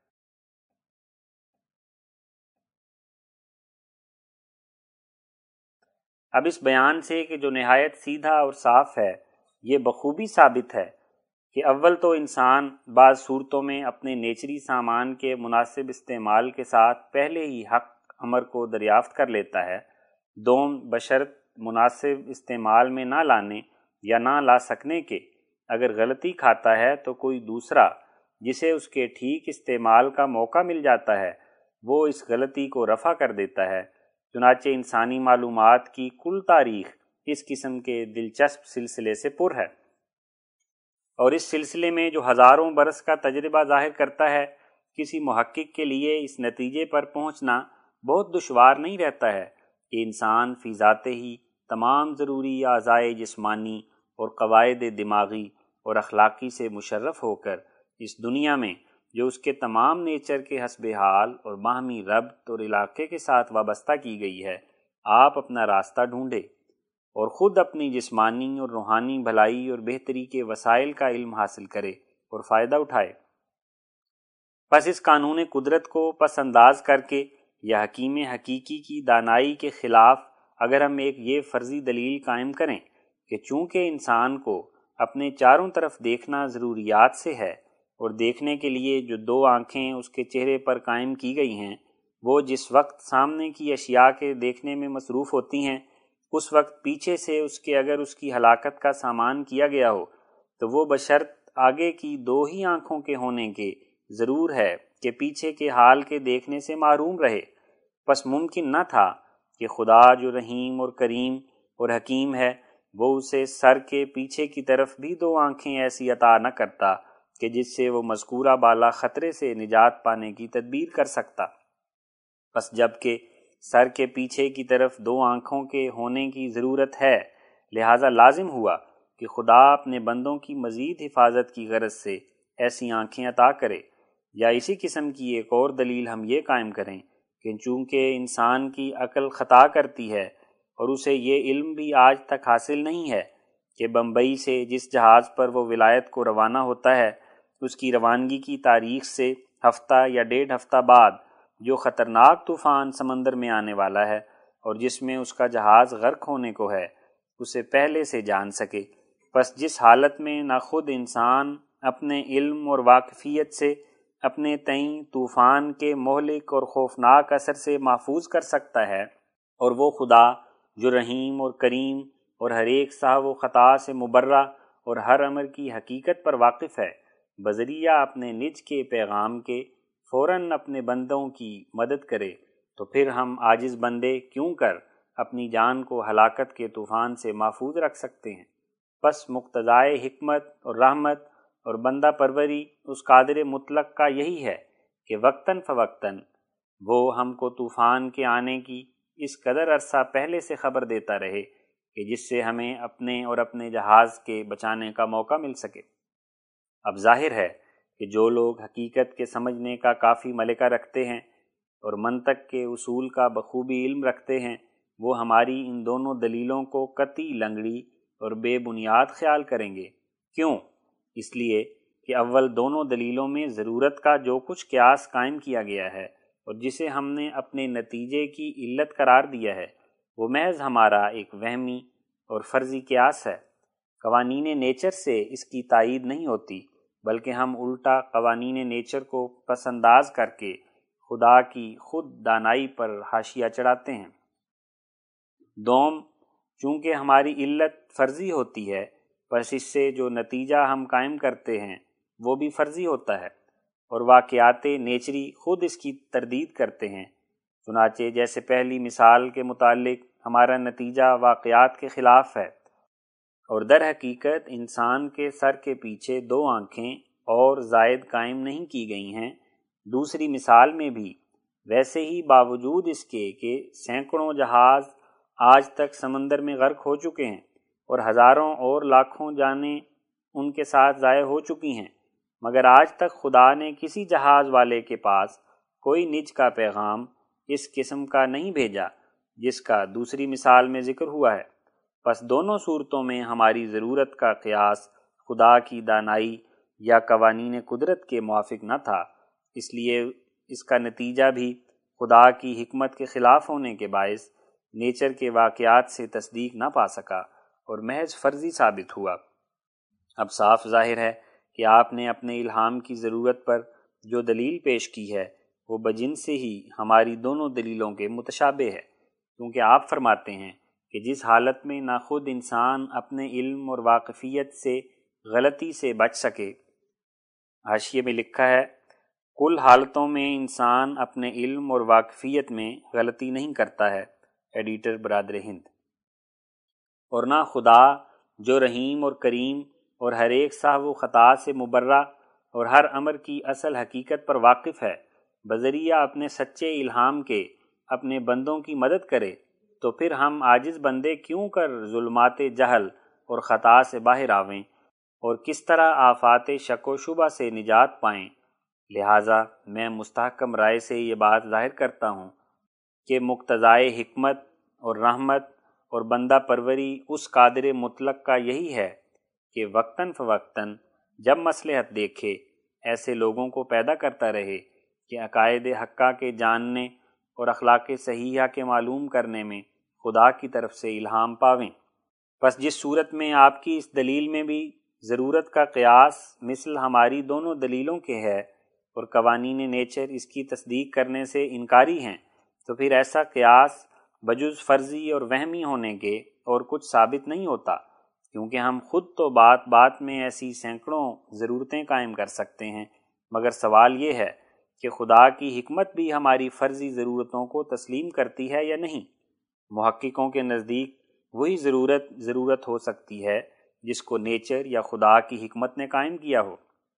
جیسے ہماری بھوک کے دفیے کے لیے، غذا اور سانس لینے کے لیے ہوا کی ضرورت ہماری فرضی نہیں بلکہ نیچری ہے، اور اسی لیے اس کا ذخیرہ بھی انسان کی زندگی کے لیے اس نے فراہم کر دیا ہے۔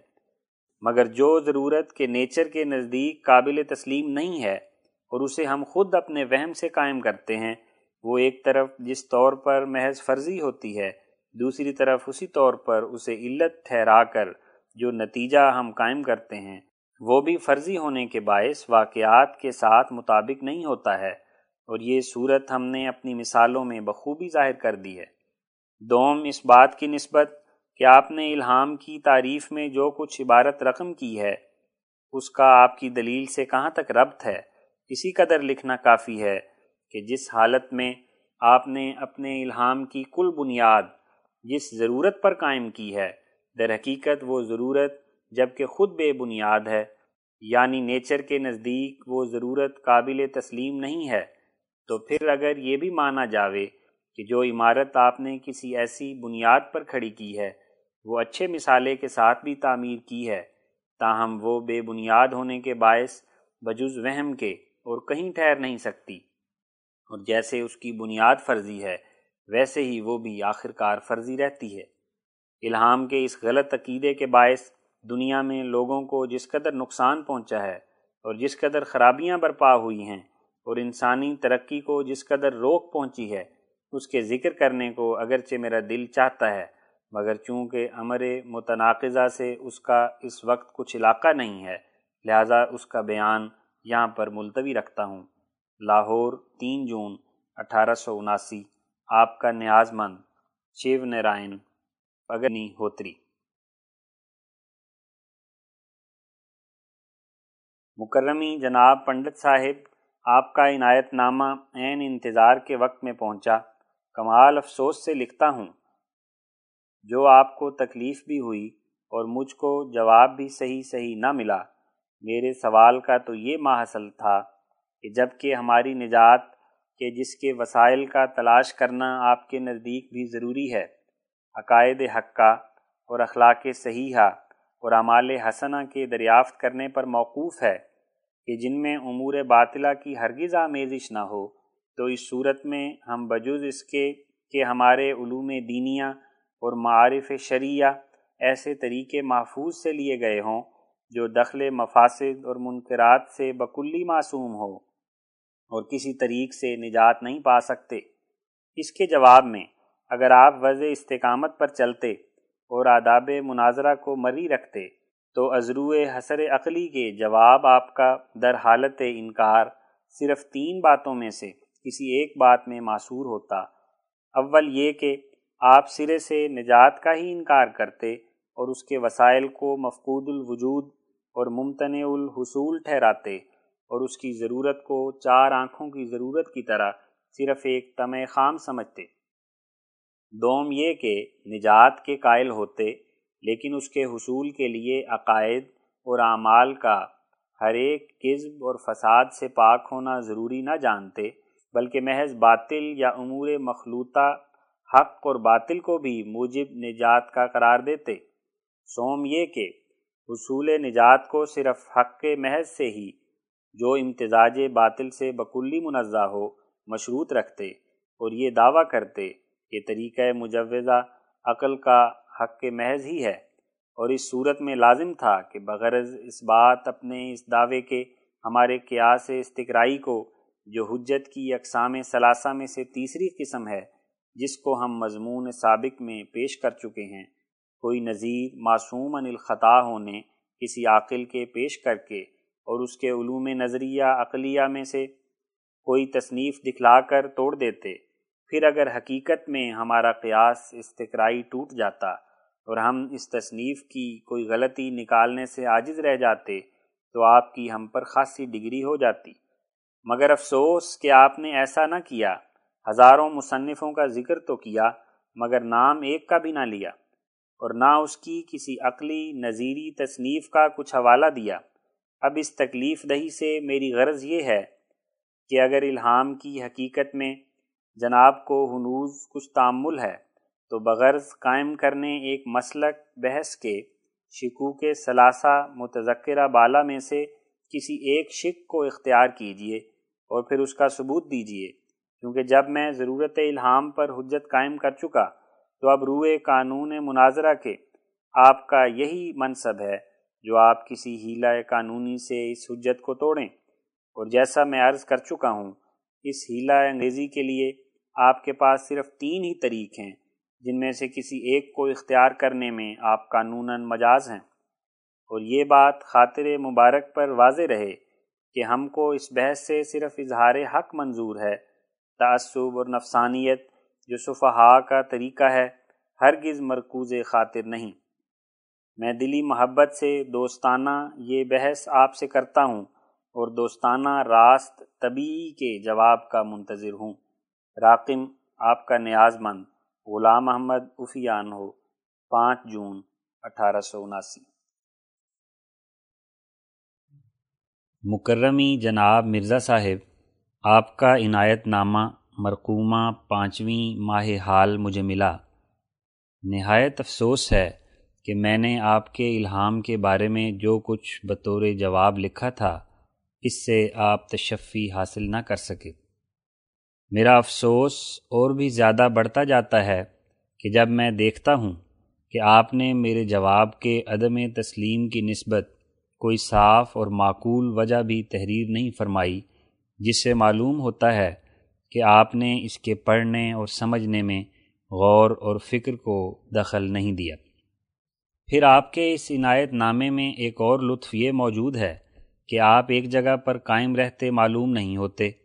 پہلے آپ نے الہام کی ضرورت اس دلیل کے ساتھ قائم کی کہ چونکہ انسان کی عقل حقیت کے معلوم کرنے میں عاجز ہے اور وہ اپنی تحقیقات میں خطا کرتی ہے پس ضرور ہے کہ انسان خدا کی طرف سے الہام پاوے۔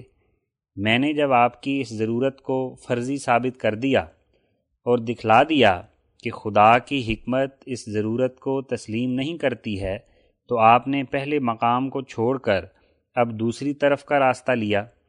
اور بجائے ہماری تحریر کے تسلیم کرنے یا بشرط اعتراض کسی معقول حجت کے پیش کرنے کے اب اس سلسلے کو نجات کے مسئلے کے ساتھ آ لپیٹا۔ یعنی اصل بحث کو جو الہام کی اصلیت پر تھی، اسے چھوڑ کر نجات کے مسئلے کو لے بیٹھے۔ اور اب اس نئے قضیے کے ساتھ ایک نئی بحث کے اصولوں کو قائم کرنے لگے۔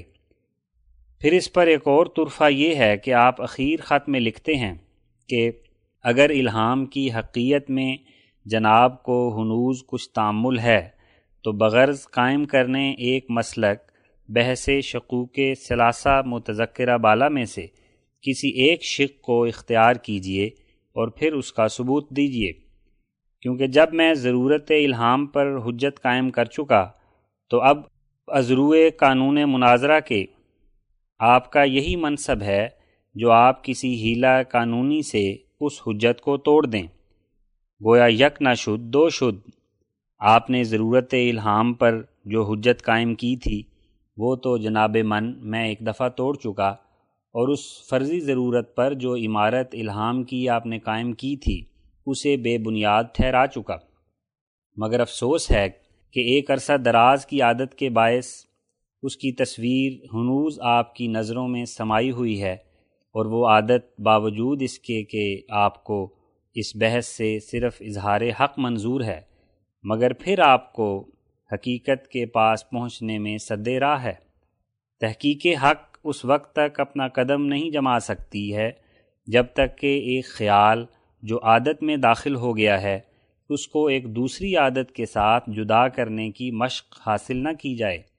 کسی عیسائی کا ایک چھوٹا سا لڑکا بھی گنگا کے پانی کو صرف دریا کا پانی سمجھتا ہے، اور اس سے زیادہ گناہ سے نجات وغیرہ کا خیال اس سے متعلق نہیں کرتا۔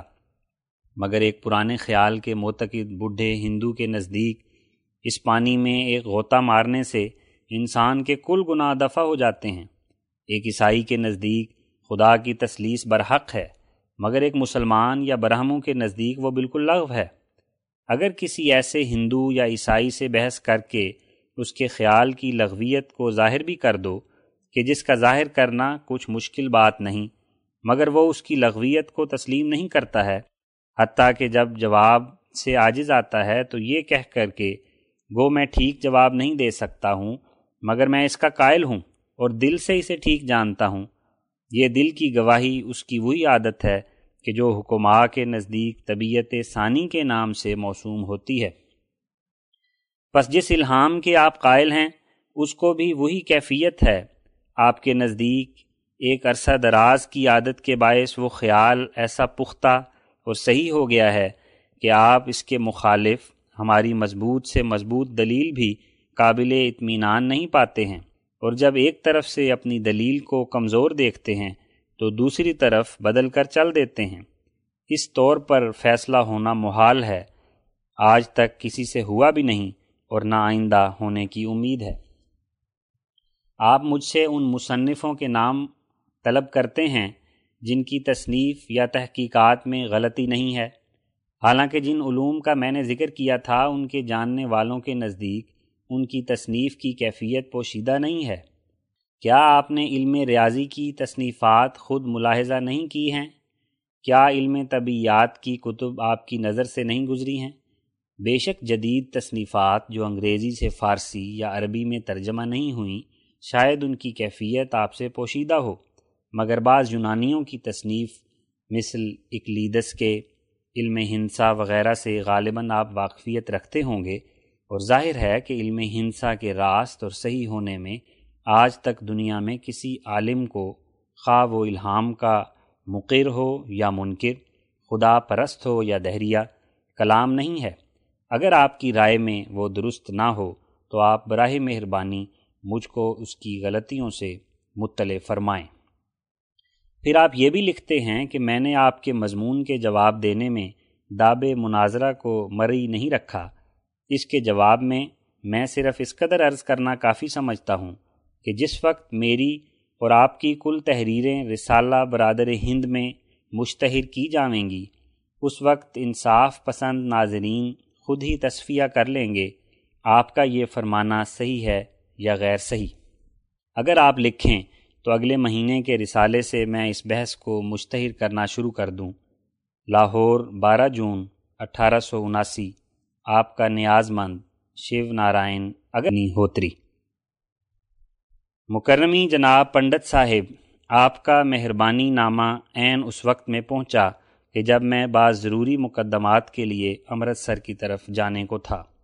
چونکہ اس وقت مجھے دو گھنٹے کی بھی فرصت نہیں اس لیے آپ کا جواب واپس آ کر لکھوں گا اور انشاءاللہ تین روز بغایت درجہ چار روز کے بعد واپس آ جاؤں گا اور پھر آتے ہی جواب لکھ کر خدمت گرامی میں ارسال کروں گا۔ آپ فرماتے ہیں کہ یہ مضامین برادر ہند میں درج ہوں، مگر میری صلاح یہ ہے کہ ان مضامین کے ساتھ دو سالسوں کی رائے بھی ہو، تب اندراج پاویں۔ مگر اب مشکل یہ کہ سالس کہاں سے لاویں؟ ناچار یہی تجویز خوب ہے کہ آپ ایک فاضل نامی گرامی صاحب تعلیف تصنیف کا براہم سماج کے فضلاء میں سے منتخب کر کے مجھے اطلاع دیں، جو ایک خدا ترس اور فروتن اور محقق اور بے نفس اور بے تعصب ہو، اور ایک انگریز کے جن کی قوم کی زیر کی بلکہ بے نظیری کے آپ قائل ہیں، انتخاب فرما کر اس سے بھی اطلاع بخشیں۔ تو اغلب ہے کہ میں ان دونوں کو منظور کروں گا، اور میں نے بطور سرسری سنا ہے کہ آپ کے برہم سماج میں ایک صاحب کیشپ چندر نام، لئیک اور دانا آدمی ہیں۔ اگر یہی سچ ہے تو وہی منظور ہیں۔ ان کے ساتھ ایک انگریز کر دیجیے، مگر منصفوں کو یہ اختیار نہ ہوگا کہ صرف اتنا ہی لکھیں کہ ہماری رائے میں یہ ہے یا وہ ہے، بلکہ ہر ایک فریق کی دلیل کو اپنے بیان سے توڑنا یا بحال رکھنا ہوگا۔ دوسرے، یہ مناسب ہے کہ اس مضمون کو رسالے میں متفرق طور پر درج نہ کیا جائے کہ اس میں منصف کو دوسرے نمبروں کا مدت دراز تک انتظار کرنا پڑتا ہے، بلکہ مناسب ہے کہ یہ سارا مضمون ایک ہی دفعہ برادر ہند میں درج ہو یعنی تین تحریریں ہماری طرف سے اور تین ہی آپ کی طرف سے ہوں اور ان پر دونوں منصفوں کی مفصل رائے درج ہو۔ اور اگر آپ کی نظر میں اب کی دفعہ منصفوں کی رائے درج کرنا کچھ دقت طلب ہو، تو پھر اس صورت میں یہ بہتر ہے کہ جب میں بفضل ہی تعلیٰ امرتسر سے واپس آ کر تحریر سالس آپ کے پاس بھیج دوں، تو آپ بھی اس پر کچھ مختصر تحریر کر کے تینوں تحریریں یک دفعہ چھاپ دیں۔ اور ان تحریروں کے اخیر میں یہ بھی لکھا جائے کہ فلاں فلاں منصف صاحب اس پر اپنا موجہ رائے تحریر فرماویں۔ اور پھر دو جلدیں اس رسالے کی منصفوں کی خدمت میں مفت بھیجی جائیں۔ آئندہ جیسے آپ کی مرضی ہو، اس سے اطلاع بخشیں اور جلد اطلاع بخشیں۔ اور میں نے چلتے چلتے جلدی سے یہ خط لکھ ڈالا ہے، کمی بیشی الفاظ سے معاف فرمائیں۔ راقم، آپ کا نیاز مند غلام احمد عفیان ہو، سترہ جون اٹھارہ سو اناسی۔ جواب الجواب بابا نرائن سنگھ صاحب سیکرٹری آریہ سماج، امرتسر، مطبوعہ پرچہ، آفتاب، اٹھارہ فروری۔ اول، بابا صاحب نے یہ سوال کیا ہے کہ اس بات کا کیا ثبوت ہے کہ خدا روحوں کا خالق ہے اور ان کو پیدا کر سکتا ہے؟ اس کے جواب الجواب میں قبل شروع کرنے مطلب کہ یہ عرض کرنا ضروری ہے کہ عزرو قاعدہ فن مناظرہ کے آپ کا یہ ہرگز منصب نہیں ہو سکتا کہ آپ روحوں کے مخلوق ہونے کا ہم سے ثبوت مانگیں؟ بلکہ یہ حق ہم کو پہنچتا ہے کہ ہم آپ سے روحوں کے بلا پیدائش ہونے کی سند طلب کریں، کیونکہ آپ اسی پرچہ مذکور العنوان میں خود اپنی زبان مبارک سے اقرار کر چکے ہیں کہ پرمیشر قادر ہے۔ اور تمام سلسلہ عالم کا وہی منتظم ہے۔ اب ظاہر ہے کہ ثبوت دینا اس امر جدید کا آپ کے ذمے ہے۔ کہ پرمیشر اول قادر ہو کر پھر غیر قادر کس طرح بن گیا؟ ہمارے ذمے ہرگز نہیں۔ جو ہم ثبوت کرتے پھریں کہ پرمیشر جو قدیم سے قادر ہے، وہ اب بھی قادر ہے۔ سو حضرت، یہ آپ کو چاہیے تھا کہ ہم کو اس بات کا ثبوت کامل دیتے کہ پرمیشر با وصف قادر ہونے کے پھر روحوں کے پیدا کرنے سے کیوں عاجز رہے گا؟ ہم پر یہ سوال نہیں ہو سکتا کہ پرمیشر جو قادر تسلیم ہو چکا ہے روحوں کے پیدا کرنے کی کس قدر قدرت رکھتا ہے، کیونکہ خدا کے قادر ہونے کو تو ہم اور آپ دونوں مانتے ہیں۔ بس اس وقت تک تو ہم میں اور آپ میں کچھ تنازع نہ تھا۔ پھر تنازع تو آپ نے پیدا کیا، جو روحوں کے پیدا کرنے سے اس قادر پرمیشر کو عاجز سمجھا۔ اس صورت میں آپ خود منصف ہوں اور بتلائیں کہ بار ثبوت کس کے ذمے ہے۔ اور اگر ہم بطریق تنزل یہ بھی تسلیم کر لیں کہ اگرچہ دعویٰ آپ نے کیا، مگر اس بات اس کا ہمارے ذمے ہے۔ بس آپ کو مجدہ ہو کہ ہم نے سفیر ہند اکیس فروری میں خدا کے خالق ہونے کا ثبوت کامل دے دیا ہے۔ جب آپ بنظر انصاف پرچہ مذکور کو ملاحظہ فرمائیں گے تو آپ کی تسلی کامل ہو جائے گی اور خود ظاہر ہے کہ خدا تو وہی ہونا چاہیے جو موجد مخلوقات ہو، نہ یہ کہ زور آور سلاطین کی طرح صرف غیروں پر قابض ہو کر خدائی کرے۔ اور اگر آپ کے دل میں یہ شک گزرتا ہے کہ پرمیشر جو اپنی نظیر نہیں پیدا کر سکتا، شاید اسی طرح ارواح کے پیدا کرنے پر بھی قادر نہ ہوگا۔ بس اس کا جواب بھی پرچہ مذکور نو فروری میں پختہ دیا گیا ہے۔ جس کا خلاصہ یہ ہے کہ خدا ایسے افعال ہرگز نہیں کرتا جن سے اس کی صفات قدیم کا زوال لازم آوے، جیسے وہ اپنا شریک نہیں پیدا کر سکتا۔ اپنے آپ کو ہلاک نہیں کر سکتا، کیونکہ اگر ایسا کرے تو اس کی صفات قدیمہ جو وحدت ذاتی اور حیات ابدی ہے، زائل ہو جائے گی۔ پس وہ قدوس، خدا کوئی کام برخلاف اپنی صفات ازلیہ کے ہرگز نہیں کرتا، باقی سب افعال پر قادر ہے۔ پس آپ نے جو روحوں کی پیدائش کو شریک الباری کی پیدائش پر قیاس کیا، تو خطا کی۔ میں پہلے عرض کر چکا ہوں کہ یہ آپ کا قیاس مال فارق ہے۔ ہاں اگر یہ ثابت کر دیتے کہ پیدا کرنا ارواح کا بھی مثل پیدا کرنے نظیر اپنی کے خدا کی کسی صفت، عظمت اور جلال کے برخلاف ہے، تو دعویٰ آپ کا بلا شبہ ثابت ہو جاتا۔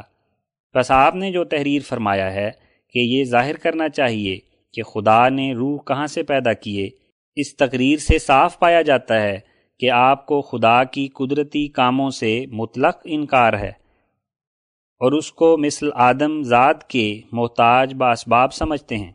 اور اگر آپ کا اس تقریر سے یہ مطلب ہے کہ ہماری سمجھ میں نہیں آتا کہ کس طرح پرمیشر روحوں کو پیدا کر لیتا ہے، تو اس وہم کے دفعہ میں پہلے بھی لکھا گیا تھا کہ پرمیشر کی قدرت کاملہ میں ہرگز یہ شرط نہیں کہ ضرور انسان کی سمجھ میں آ جایا کرے۔ دنیا میں اس قسم کے ہزار ہا نمونے موجود ہیں کہ قدرت مدرکہ انسان کی ان کی کن حقیقت تک نہیں پہنچ سکتی۔ اور علاوہ اس کے ایک امر کا عقل میں نہ آنا اور چیز ہے اور اس کا محال ثابت ہونا اور چیز۔ عدم ثبوت اس بات کا کہ خدا نے کس طرح روحوں کو بنا لیا، اس بات کو ثابت نہیں کر سکتا کہ خدا سے روح نہیں بن سکتے تھے، کیونکہ عدم علم سے عدم شے لازم نہیں آتا۔ کیا ممکن نہیں جو ایک کام خدا کی قدرت کے تحت داخل تو ہو، لیکن عقل ناقص ہماری اس کے اسرار تک نہ پہنچ سکے۔ بلکہ قدرت تو حقیقت میں اسی بات کا نام ہے جو داغ احتیاج اسباب سے منزہ اور پاک اور ادراک انسانی سے برتر ہو۔ اول خدا کو قادر کہنا اور پھر یہ زبان پر لانا کہ اس کی قدرت اسباب مادی سے تجاوز نہیں کرتی، حقیقت میں اپنی بات کو آپ رد کرنا ہے۔ کیونکہ اگر وہ فی حد ذات ہی قادر ہے، تو پھر کسی سہارے اور آسرے کا محتاج ہونا کیا معنی رکھتا ہے؟ کیا آپ کی پستکوں میں قادر اور سرپ شکتی مان اسی کو کہتے ہیں جو بغیر توسل اسباب کے کارخانہ قدرت اس کی کار بند رہے اور نراہ اس کے حکم سے کچھ بھی نہ ہو سکے؟ شاید آپ کے ہاں لکھا ہوگا، مگر ہم لوگ تو ایسے کمزور کو خدا نہیں جانتے، ہمارا تو وہ قادر خدا ہے۔ کہ جس کی یہ صفت ہے کہ جو چاہا سو ہو گیا اور جو چاہے گا سو ہوگا۔ پھر بابا صاحب اپنے جواب میں مجھ کو فرماتے ہیں کہ جس طرح تم نے یہ مان لیا ہے کہ خدا دوسرا خدا بنا نہیں سکتا، اسی طرح یہ بھی ماننا چاہیے کہ خدا روح پیدا نہیں کر سکتا۔ اس فہم اور ایسے سوال سے اگر میں تعجب نہ کروں تو کیا کروں؟ صاحب من، میں تو اس وہم کا کئی دفعہ آپ کو جواب دے چکا، اب میں بار بار کہاں تک لکھوں؟ میں حیران ہوں کہ آپ کو یہ بین فرق کیوں سمجھ میں نہیں آتا اور کیوں دل پر سے یہ حجاب نہیں اٹھتا کہ جو روحوں کے پیدا کرنے کو دوسرے خدا کی پیدائش پر قیاس کرنا خیال فاسد ہے، کیونکہ دوسرا خدا بنانے میں وہ صفت ازلی پرمیشر کی جو واحد لا شریک ہونا ہے نابود ہو جائے گی۔ لیکن پیدائش ارواح میں کسی صفت واجب الوجود کا ازالہ نہیں، بلکہ ناپید کرنے میں ازالہ ہے۔ کیونکہ اس سے صفت قدرت کی، جو پرمیشر میں بالاتفاق تسلیم ہو چکی ہے، زاویہ اختفاء میں رہے گی اور بپایا ثبوت نہیں پہنچے گی۔ اس لیے کہ جب پرمیشر نے خود ایجاد اپنے سے بلا توسل اسباب کے کوئی چیز محض قدرت کاملہ اپنی سے پیدا ہی نہیں کی، تو ہم کو کہاں سے معلوم ہو کہ اس میں ذاتی قدرت بھی ہے؟ اور اگر یہ کہو کہ اس میں کچھ ذاتی قدرت نہیں تو اس اعتقاد سے وہ پرادھین یعنی محتاج بالغیر ٹھہرے گا۔ اور یہ ببداحت عقل باطل ہے۔ غرض پرمیشر کا خالق کے ارواح ہونا تو ایسا ضروری امر ہے جو بغیر تجویز مخلوقیت ارواح کے سب کارخانہ خدائی کا بگڑ جاتا ہے، لیکن دوسرا خدا پیدا کرنا صفت وحدت ذاتی کے برخلاف ہے۔ پھر کس طرح پرمیشر ایسے امر کی طرف متوجہ ہو؟ کہ جس سے اس کی صفت قدیمہ کا بتلان لازم آوے اور نیز اس صورت میں جو روح غیر مخلوق اور بے انت مانے جائیں، کل ارواح، صفت انادی اور غیر محدود ہونے میں خدا سے شریک ہو جائیں گی۔ اور علاوہ اس کے پرمیشر بھی اپنی صفت قدیم سے جو پیدا کرنا بلا اسباب ہے محروم رہے گا۔ اور یہ ماننا پڑے گا کہ پرمیشر کو صرف روحوں پر جمع داری ہی جمع داری ہے۔ ان کا خالق اور واجب الوجود نہیں۔ پھر بعد اس کے بابا صاحب اسی اپنے جواب میں روحوں کے بے انتہا ہونے کا جھگڑا لے بیٹھے ہیں، جس کو ہم پہلے اس سے نو اور سولہ فروری سفیر ہند میں چودہ دلائل پختہ سے رد کر چکے ہیں، لیکن بابا صاحب اب تک انکار کیے جاتے ہیں۔ بس ان پر واضح رہے کہ یوں تو انکار کرنا اور نہ ماننا سہل بات ہے اور ہر ایک کو اختیار ہے۔ کہ جس بات پر چاہے جمع رہے، پر ہم تو تب جانتے کہ آپ کسی دلیل ہماری کو رد کر کے دکھلاتے اور بے انت ہونے کی وجوہات پیش کرتے۔ آپ کو سمجھنا چاہیے کہ جس حالت میں ارواح بعض جگہ نہیں پائے جاتے تو بے انت کس طرح ہو گئے؟ کیا بے انت کا یہی حال ہوا کرتا ہے کہ جب ایک جگہ تشریف لے گئے تو دوسری جگہ خالی رہ گئی؟ اگر پرمیشر بھی اسی طرح کا بے انت ہے تو کارخانہ خدائی کا مارز خطر میں ہے۔ افسوس کہ آپ نے ہمارے ان پختہ دلائل کو کچھ نہ سوچا اور کچھ غور نہ کیا اور یوں ہی جواب لکھنے کو بیٹھ گئے۔ حالانکہ آپ کی منصفانہ طبیعت پر یہ فرض تھا کہ اپنے جواب میں اس امر کا التظام کرتے کہ ہر ایک دلیل ہماری تحریر کر کے اس کے محاذات میں اپنی دلیل لکھتے، پر کہاں سے لکھتے؟ اور تعجب تو یہ ہے کہ اسی جواب میں آپ کا یہ اقرار بھی درج ہے کہ ضرور سب ارواح ابتدا سرشٹی میں زمین پر جنم لیتے ہیں اور مدت سوا چار ارب تک سلسلہ دنیا کا بنا رہتا ہے، اس سے زیادہ نہیں۔ اب اے میرے دوستو اور پیارو، اپنے دل میں آپ ہی سوچو اور اپنے قول میں خود ہی غور کرو کہ جو پیدائش ایک مقرری وقت سے شروع ہوئی اور ایک محدود مقام میں ان سب نے جنم لیا اور ایک محدود مدت تک ان کے توالد تناسل کا سلسلہ منقطع ہو گیا۔ تو ایسی پیدائش کس طرح بے انت ہو سکتی ہے؟ آپ نے پڑھا ہوگا کہ بموجب اصول موضوع فلسفہ کے یہ قاعدہ مقرر ہے کہ جو چند محدود چیزوں میں ایک محدود عرصے تک کچھ زیادتی ہوتی رہی، تو بعد زیادتی کے بھی وہ چیزیں محدود رہیں گی۔ اس سے یہ ثابت ہوا کہ اگر متعدد جانور ایک متعدد عرصے تک بچہ دیتے رہیں تو ان کی اولاد بموجب اصول مذکور کے ایک مقدار متعدد سے زیادہ نہ ہوگی اور خود ازرو حساب کے ہر ایک عاقل سمجھ سکتا ہے کہ جس قدر پیدائش سوا چار ارب میں ہوتی ہے، اگر بجائے اس مدت کے ساڑھے آٹھ ارب فرض کریں تو شک نہیں کہ اس صورت مؤخر الذکر میں پہلی صورت سے پیدائش دو چند ہوگی۔ حالانکہ یہ بات اجلا بدیات ہے کہ بے انت کبھی قابل تضیف نہیں ہو سکتا۔ اگر ارواح بے انت ثابت ہوتے تو ایسی مدت معدود میں کیوں معصور ہو جاتے کہ جس کے اضاف کو عقل تجویز کر سکتی ہے اور نہ کوئی دانا محدود زمانی اور مکانی کو بے انت کہے گا۔ بابا صاحب براہ مہربانی ہم کو بتلاویں کہ اگر سوا چار ارب کی پیدائش کا نام بے انت ہے تو ساڑھے آٹھ ارب کی پیدائش کا نام کیا رکھنا چاہیے؟ غرض یہ قول سریح باطل ہے کہ ارواح موجودہ محدود زمانی اور مکانی ہو کر پھر بھی بے انت ہیں، کیونکہ مدت معین کا توالد، تناسل، تعداد معینہ سے کبھی زیادہ نہیں۔ اور اگر یہ قول ہے کہ سب ارواح بدفع واحد زمین پر جنم لیتے ہیں، سو بطلان اس کا ظاہر ہے، کیونکہ زمین محدود ہے۔ اور ارواح بقول آپ کے غیر محدود۔ پھر غیر محدود کس طرح محدود میں سما سکے؟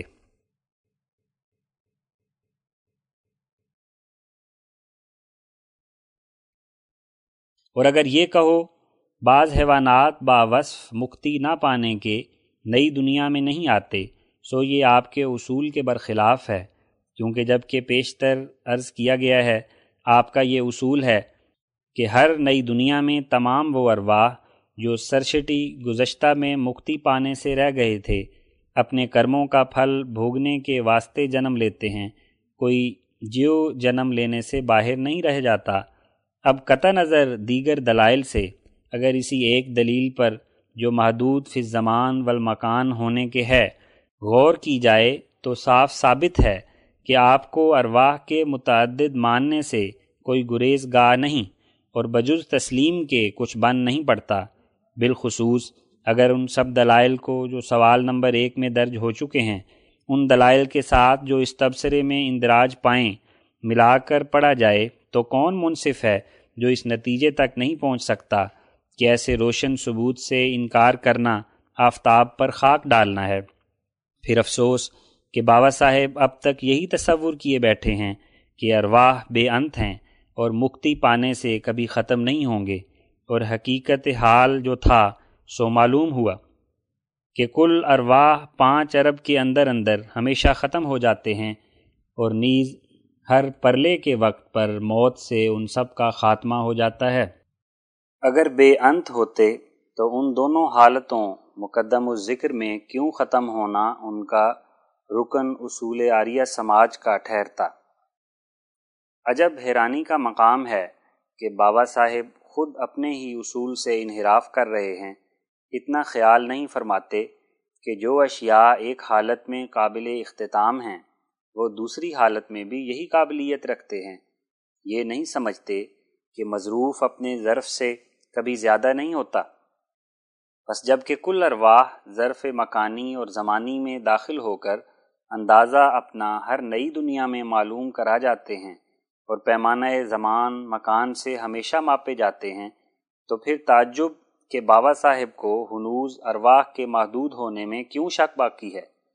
میں بابا صاحب سے سوال کرتا ہوں کہ جیسے بقول آپ کے یہ سب ارواح جو آپ کے تصور میں بے انت ہیں، سب کے سب دنیا کی طرف حرکت کرتے ہیں، اگر اسی طرح اپنے بھائیوں مکتی یافتوں کی طرف حرکت کریں، تو اس میں کیا استباد عقلی ہے؟ اور کون سی حجت منطقی اس حرکت سے ان کو روکتی ہے اور کس برہان لمی یا انی سے لازم آتا ہے کہ دنیا کی طرف انتقال ان سب کا ہر سرشٹی کے دورے میں جائز بلکہ واجب ہے۔ لیکن کوچ ان سب کا مکتی یافتوں کے کوچے کی طرف ممتنع اور محال ہے۔ مجھ کو معلوم نہیں ہوتا کہ اس عالم دنیا کی طرف کون سی پختہ سڑک ہے کہ سب ارواح اس پر بآسانی آتے جاتے ہیں۔ ایک بھی باہر نہیں رہ جاتا۔ اور ان مکتی یافتوں کے راستے میں کون سا پتھر حائل پڑا ہوا ہے کہ اس طرف ان سب کا جانا ہی محال ہے؟ کیا وہ خدا جو سب ارواح کو موت اور جنم دے سکتا ہے، سب کو مکتی نہیں دے سکتا؟ جب ایک طور پر سب ارواح کی حالت متغیر ہو سکتی ہے، تو پھر کیا وجہ کہ دوسرے طور سے وہ حالت قابل تغیر نہیں؟ اور نیز کیا یہ بات ممکن نہیں؟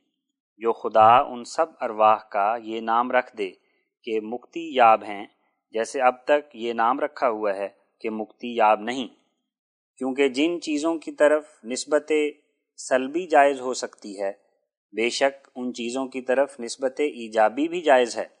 اور نیز یہ بھی واضح رہے کہ یہ قضیہ کہ سب ارواح موجودہ نجات پا سکتے ہیں، اس حیثیت سے زیر بحث نہیں۔ کہ معمول اس قضیے کا جو نجات عام ہے، مثل کسی جزی حقیقی کے قابل تنقی ہے، بلکہ اس جگہ مبہوسن ہو امر کلی ہے۔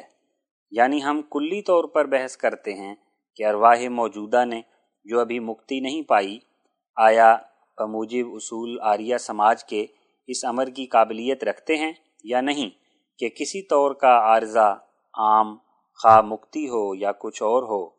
ان سب پر تاری ہو جائے۔ سواریہ صاحبوں کے ہم ممنون منت ہیں، جو انہوں نے آپ ہی اقرار کر دیا کہ یہ سب عارضہ عام بعض صورتوں میں سب ارواح پر واقع ہے۔ جیسے موت اور جنم کی حالت سب ارواح موجودہ پر عارض ہو جاتی ہے۔ اب بابا صاحب خود ہی انصاف فرماویں کہ جس حالت میں دو مادوں میں اس عارضہ عام کے خود ہی قائل ہو گئے، تو پھر اس تیسرے مادے میں جو سب کا مکتی پانا ہے، انکار کرنا کیا وجہ ہے؟ پھر بابا صاحب یہ فرماتے ہیں کہ علاوہ زمین کے سورج اور چاند اور سب ستاروں میں بھی جانور بکثرت آباد ہیں اور اس سے یہ سمجھ بیٹھے ہیں کہ بس ثابت ہو گیا کہ بے انت ہیں۔ بس بابا صاحب پر واضح رہے کہ اول تو یہ خیال بعض حکمہ کا ہے، جس کو یورپ کے حکیموں نے اخذ کیا ہے اور ہماری گفتگو آریہ سماج کے اصول پر ہے۔ سوا اس کے اگر ہم یہ بھی مان لیں کہ آریہ سماج کا بھی یہی اصول ہے، تو پھر بھی کیا فائدہ کہ اس سے بھی آپ کا مطلب حاصل نہیں ہوتا؟ اس سے تو صرف اتنا نکلتا ہے کہ مخلوقات خدا تعالی کی بکثرت ہے۔ ارواح کے بے انت ہونے سے اس دلیل کو کیا علاقہ ہے؟ پر شاید بابا صاحب کے ذہن میں مثل محاورہ عام لوگوں کے یہ سمایا ہوا ہوگا کہ بے انت اسی چیز کو کہتے ہیں جو بکثرت ہو۔ بابا صاحب کو یہ سمجھنا چاہیے کہ جس حالت میں یہ سب اجسام عرضی اور اجرام سماوی بموجب تحقیق فن حیت اور علم جغرافیہ کے معدود اور محدود ہیں، تو پھر جو چیزیں ان میں داخل ہیں کس طرح غیر معدود ہو سکتی ہیں؟ اور جس صورت میں تمام اجرام و اجسام زمین و آسمان کے خدا نے گنے ہوئے ہیں، تو پھر جو کچھ ان میں آباد ہے، وہ اس کی گنتی سے کب باہر رہ سکتا ہے؟ سو ایسے دلائل سے آپ کا دعویٰ ثابت نہیں ہوتا۔ کام تو تب بنے کہ آپ یہ ثابت کریں کہ ارواح موجودہ تمام حدود و قیود و ظروف مکانی و زمانی اور فضائے عالم سے بالا تر ہے، کیونکہ خدا بھی انہی معنوں میں بے انت کہلاتا ہے۔ اگر ارواح بے انت ہیں، تو وہی علامات ارواح میں ثابت کرنی چاہیے اس لیے کہ بے انت ایک لفظ ہے۔ کہ جس میں بقول آپ کے ارواح اور باری تعالی مشارکت رکھتے ہیں اور اس کی حد تام بھی ایک ہے۔ یہ بات نہیں کہ جب لفظ بے انت کا خدا کی طرف نسبت کیا جائے تو اس کے اور معنی ہیں اور جب ارواح کی طرف منسوب کریں تو اور معنی۔ پھر بعد اس کے بابا صاحب فرماتے ہیں کہ کسی نے آج تک روحوں کی تعداد نہیں کی، اس لیے لا تعداد ہیں، اس پر ایک قاعدہ حساب کا بھی جو ماں و فیحے سے کچھ تعلق نہیں رکھتا، پیش کرتے ہیں اور اس سے یہ نتیجہ نکالتے ہیں کہ لا تعداد کی کمی نہیں ہو سکتی۔ بس بابا صاحب پر واضح رہے کہ ہم تخمینی اندازہ ارواح کا بموجب اصول آپ کے بیان کر چکے ہیں اور ان کا ظروف مکانی اور زمانی میں محدود ہونا بھی بموجب انہی اصول کے ذکر ہو چکا ہے اور آپ اب تک وہ حساب ہمارے روبرو پیش کرتے ہیں۔ جو غیر معلوم اور نامفہوم چیزوں سے متعلق ہے۔ اگر آپ کا یہ مطلب ہے کہ جس طرح خزانچی کو اپنی جمع تحویل شدہ کا کل میزان روپیہ آنا پائی کا معلوم ہوتا ہے، اسی طرح اگر انسان کو کل تعداد ارواح کا معلوم ہو تو تب قابل کمی ہوں گے، ورنہ نہیں۔ سو یہ بھی آپ کی غلطی ہے، کیونکہ ہر ایک عاقل جانتا ہے کہ جس چیز کا اندازہ تخمینی کسی پیمانے کے ذریعے سے معلوم ہو چکا تو پھر ضرور عقل یہی تجویز کرے گی کہ جب اس اندازہ معلومہ میں سے کچھ نکالا جاوے تو بقدر تعداد خارج شدہ کے اصلی اندازے میں کمی ہو جائے گی۔ بھلا یہ کیا بات ہے کہ جب مکتی شدہ سے ایک فوج کثیر مکتی شدہ ارواح میں داخل ہو جائے تو نہ وہ کچھ کم ہوں اور نہ یہ کچھ زیادہ ہوں۔ حالانکہ وہ دونوں محدود ہیں اور ظروف مکانی اور زمانی میں معصور۔ اور جو یہ بابا صاحب فرماتے ہیں کہ تعداد روحوں کی ہم کو بھی معلوم ہونی چاہیے، تب قاعدہ جمع تفریق کا ان پر صادق آوے گا۔ یہ قول بابا صاحب کا بھی قابل ملاحظہ ناظرین ہے۔ ورنہ صاف ظاہر ہے کہ جمع بھی خدا کی اور تفریق بھی وہی کرتا ہے اور اس کو ارواح موجودہ کے تمام افراد معلوم ہیں اور فرد فرد اس کے زیر نظر ہے۔ اس میں کیا شک ہے کہ جب ایک روح نکل کر مکتی یابوں میں جاوے گا، تو پرمیشر کو معلوم ہے کہ یہ فرد اس جماعت میں سے کم ہو گیا اور اس جماعت میں بباعث داخل ہونے اس کے ایک فرد کے زیادتی ہوئی۔ یہ کیا بات ہے کہ اس داخل خارج سے وہی پہلی صورت بنی رہی؟ نہ مکتی یاب کچھ زیادہ ہوں اور نہ وہ ارواح کہ جن سے کچھ روح نکل گئی، بقدر نکلنے کے کم ہو جائیں۔ اور نیز ہم کو بھی کوئی برہان منطقی مانے اس بات کی نہیں کہ ہم اس امر متیقن، متحقق پر رائے نہ لگا سکیں کہ جن چیزوں کا اندازہ بذریعہ ظروف مکانی اور زمانی کے ہم کو معلوم ہو چکا ہے، وہ دخول خروج سے قابل زیادت اور کمی ہیں۔ مثلا ایک ذخیرہ کسی قدر غلے کا کسی کوٹھے میں بھرا ہوا ہے اور لوگ اس سے نکال کر لیے جاتے ہیں، سو گو ہم کو اس ذخیرے کا وزن معلوم نہیں۔ لیکن ہم بنظر محدود ہونے اس کے کہ رائے دے سکتے ہیں کہ جیسا نکالا جائے گا، کم ہوتا جائے گا۔ اور یہ جو آپ نے تحریر فرمایا کہ خدا کا علم غیر محدود ہے اور روح بھی غیر محدود ہیں، اسی واسطے خدا کو روحوں کی تعداد معلوم نہیں، یہ آپ کی تقریر بے موقع ہے۔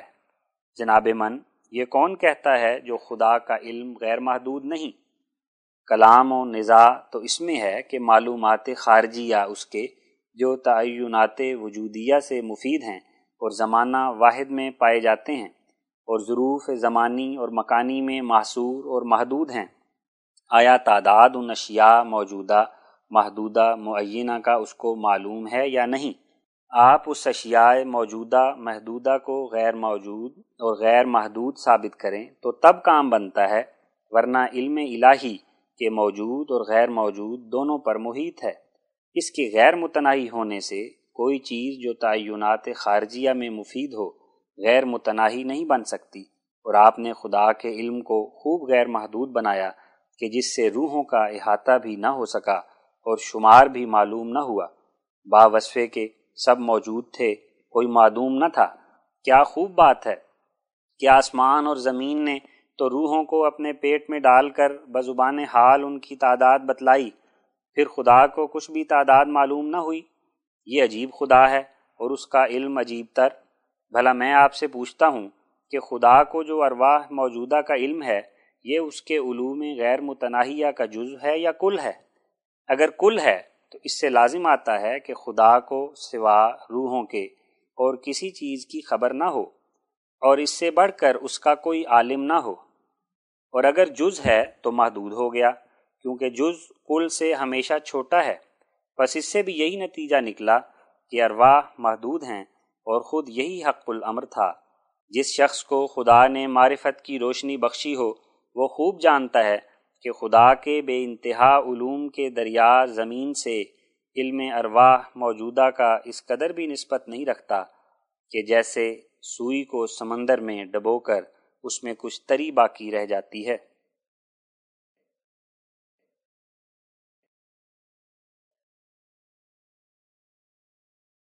پھر بابا صاحب یہ تحریر فرماتے ہیں کہ یہ اعتراض کرنا بے جا ہے کہ بے انت اور انادی ہونا خدا کی صفت ہے۔ اگر روح بھی بے انت اور انادی ہوں تو خدا کے برابر ہو جائیں گے، کیونکہ کسی جزوی مشارکت سے مساوات لازم نہیں آتی۔ جیسے آدمی بھی آنکھ سے دیکھتا ہے اور حیوان بھی، پر دونوں مساوی نہیں ہو سکتے۔ یہ دلیل بابا صاحب کی تغلیط اور تسقیت ہے، ورنہ کون عاقل اس بات کو نہیں جانتا کہ جو صفات ذات الہی میں پائی جاتی ہیں، وہ سب اس ذات بے مثل کے خصائص ہیں۔ کوئی چیز ان میں شریک، سہیم، ذات باری کے نہیں ہو سکتی، کیونکہ اگر ہو سکتی ہے، تو پھر سب صفات اس کی میں شراکت غیر کی جائز ہوگی۔ اور جب صفات میں شراکت جائز ہوئی، تو ایک اور خدا پیدا ہو گیا۔ بھلا اس بات کا آپ کے پاس کیا جواب ہے کہ جو خدا کی صفات قدیمہ میں سے جو انادی اور بے انت ہونے کی صفت ہے، وہ تو اس کے غیر میں بھی پائی جاتی ہیں، لیکن دوسری صفات اس کی اس سے مخصوص ہیں۔ ذرا آپ خیال کر کے سوچیں کہ کیا خدا کی تمام صفات یکساں ہیں یا متقارب ہیں۔ بس ظاہر ہے کہ اگر ایک صفت میں صفات مخصوصہ اس کی سے اشتراک بالغیر جائز ہوگا، تو سب میں جائز ہوگا، اور اگر نہیں، تو سب میں نہیں۔ اور یہ جو آپ نے نظیر دی، جو حیوانات، مثل انسان کے آنکھ سے دیکھتے ہیں، لیکن اس رویت سے انسان نہیں ہو سکتا، نہ اس کے مساوی۔ یہ نظیر آپ کی بے محل ہے۔ اگر آپ ذرا بھی غور کرتے تو ایسی نظیر کبھی نہ دیتے۔ حضرت سلامت، یہ کون کہتا ہے کہ ممکنات کو عوارض خارجیہ میں باہم مشارکت اور مجانست نہیں؟ امر متنازع فی تو یہ ہے کہ خصائص الہیہ میں کسی غیر اللہ کو بھی اشتراک ہے یا صفات اس کے، اس کی ذات سے مخصوص ہیں۔ آپ مدعی اس امر متنازع کے ہیں اور نظیر ممکنات کے پیش کرتے ہیں، جو خارج از مبحث ہے۔ آپ امر متنازعہ کی کوئی نظیر دیں، تب حجت تمام ہو، ورنہ ممکنات کے تشارو کے تجانس سے یہ حجت تمام نہیں ہوتی۔ نہ ذات باری کے خصائص کو ممکنات کے عوارض پر قیاس کرنا طریق دانشوری ہے۔ علاوہ اس کے جو ممکنات میں بھی خصائص ہیں، وہ بھی ان کے زوات سے مخصوص ہیں۔ جیسا کہ انسان کی حد تام یہ ہے، جو حیوان ناطق ہے، اور ناطق ہونا انسان کے خصائص ذاتی میں سے اور اس کا فصل اور ممیز عن الغیر ہے۔ یہ فصل اس کا نہیں کہ ضرور بینا بھی ہو اور آنکھ سے بھی دیکھتا ہو، کیونکہ اگر انسان اندھا بھی ہو جائے، تب بھی انسان ہے اور انسان کے خصائص ذاتیہ سے وہ امر ہے جو بعد مفارکت روح کے بدن سے اس کے نفس میں بنا رہتا ہے۔ ہاں یہ بات سچ ہے جو ممکنات میں اس وجہ سے جو وہ سب ترکیب عنصری میں متحد ہیں۔ بعض حالات خارج از حقیقت تامہ ہیں، ایک دوسرے کی مشارکت بھی ہوتے ہیں۔ جیسے انسان اور گھوڑا اور درخت کے جوہر اور صاحب عباد ثلاثہ اور قوت نامیہ ہونے میں یہ تینوں شریک ہیں اور حساس اور متحرک بالارادہ ہونے میں انسان اور گھوڑا مشارکت رکھتے ہیں، لیکن ماہیت تامہ ہر ایک کی جدا جدا ہے۔ غرض یہ صفت عارضی ممکنات کی حقیقت تامہ پر زائد ہے، جس میں کبھی تشارک اور کبھی تغائر ان کا ہو جاتا ہے۔ اور باوصف مختلف الحقائق اور متغیر الماہیت ہونے کے کبھی کبھی بعض مشارکات میں ایک جنس کے تحت میں داخل ہو جاتے ہیں، بلکہ کبھی ایک حقیقت کے لیے ایک اجناس ہوتے ہیں۔ اور یہ بھی کچھ سمجھا کہ کیوں ایسا ہوتا ہے۔ یہ اس واسطے ہوتا ہے کہ ترکیب مادی ان کی اصل حقیقت ان کے پر زائد ہے اور سب کی ترکیب مادی کا ایک ہی استقس یعنی اصل ہے۔ اب آپ پر ظاہر ہوگا کہ یہ تشارک ممکنات کا خصائص ذاتیہ میں تشارک نہیں، بلکہ عوارض خارجیہ میں اشتراک ہے۔ باطنی آنکھ انسان کی جس کو بصیرت قلبی ان لائنمنٹ کہتے ہیں دوسرے حیوانات میں ہرگز نہیں پائی جاتی۔ اخیر میں بابا صاحب اپنے خاتمہ جواب میں یہ بات کہہ کر خاموش ہو گئے ہیں کہ سب دلائل موترز کے توہمات ہیں، قابل تردید نہیں۔ اس کلمے سے زیرک اور ظریف آدمیوں نے فی الفور معلوم کر لیا ہوگا کہ بابا صاحب کو یہ لفظ کیوں کہنا پڑا۔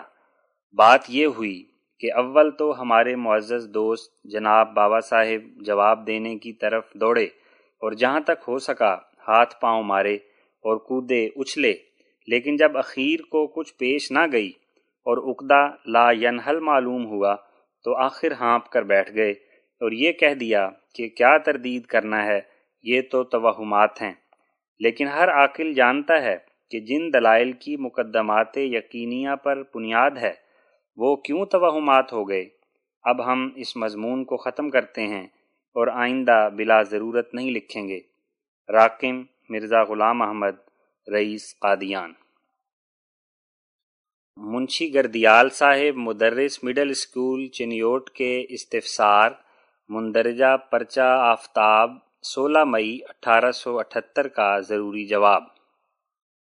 منشی گردیال صاحب نے بعض خیالات اپنی بابت انادی ہونے روحوں کے پیش کر کے ہم سے جواب اس کا بکمال اسرار طلب کیا ہے۔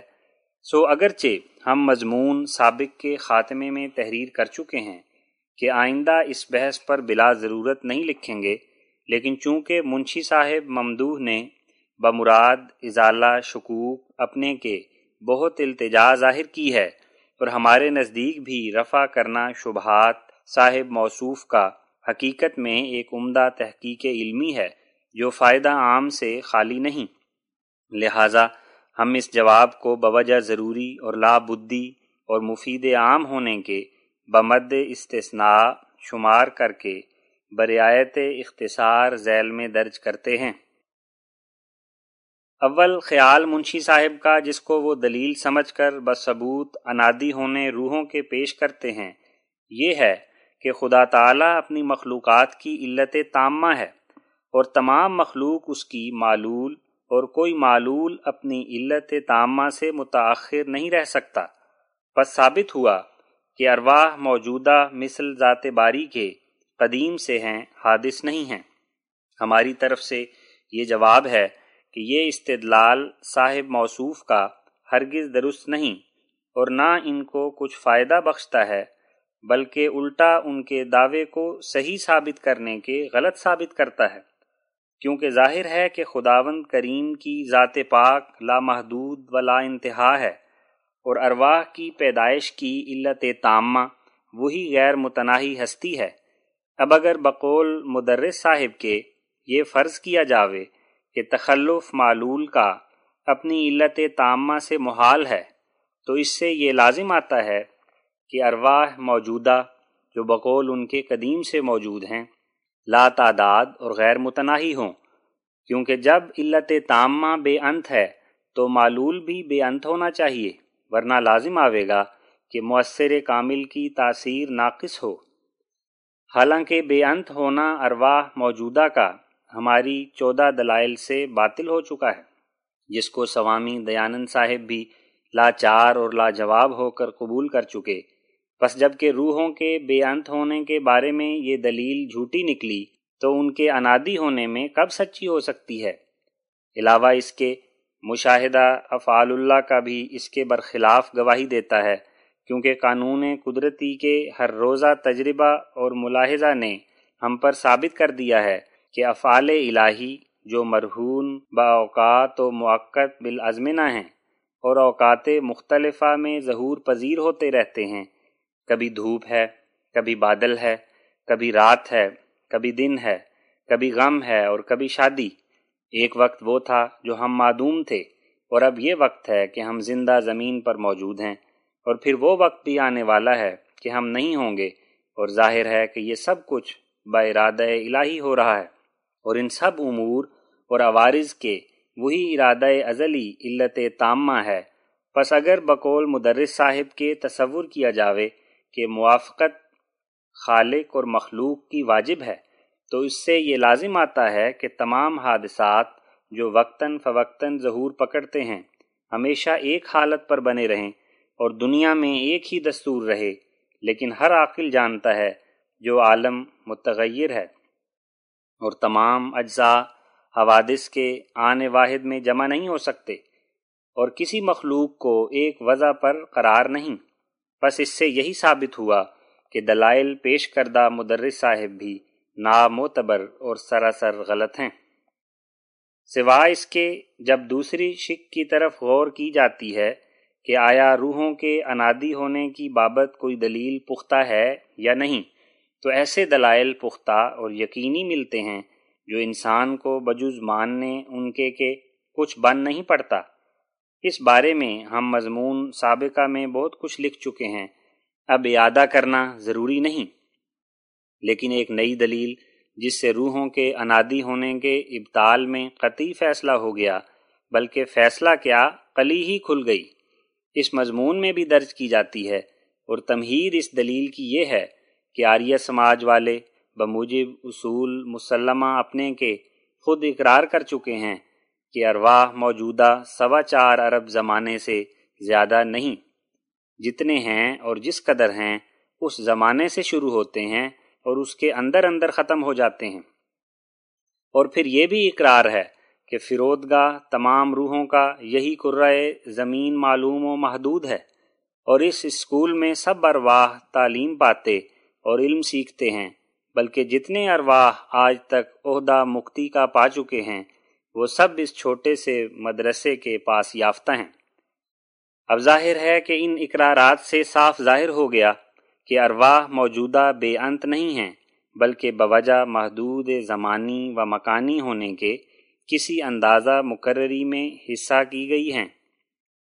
بس جبکہ یہ حال ہے، تو اب ناظرین خود غور فرماویں کہ اس صورت میں یہ قول مدرس صاحب کا کہ ارواح موجودہ ضرور انادی ہیں۔ کس طرح درست ہو سکتا ہے، کیونکہ جس حالت میں ارواح بے انت نہ ہوئے، بلکہ کسی خاص تعداد میں محصور ٹھہرے، تو بھی ضرورت اس کے تناسخ اور مکت پانے کا کوئی ابتدا ماننا پڑا۔ یعنی وہ زمانہ کہ جس میں پہلے پہل کسی روح نے کوئی جنم لیا تھا یا عہدہ مکتی کا پایا تھا، پس جب ابتدائے تناسخ اور مکت پانے کا اقرار دیا گیا، تو ارواح انادی نہ رہے۔ کیونکہ انادی وہ چیز ہے کہ جس کا کوئی ابتدا نہ ہو، بس ثابت ہو گیا کہ انادی نہیں۔ اور یہی مطلب تھا۔ اب حضرت کیا خبر ہے؟ اب یہ بھی آپ روحوں کو انادی کہتے رہو گے۔ بعض صاحبوں نے یہ جواب دیا ہے کہ ممکن ہے کہ پہلے ایک غیر متناہی مدت سے تمام ارواح حالت تعطل اور بیکاری میں پڑے رہے ہوں۔ پھر پیچھے سے ایشر کو یہ خیال آیا کہ فارغ رہنا ان روحوں کا اچھا نہیں۔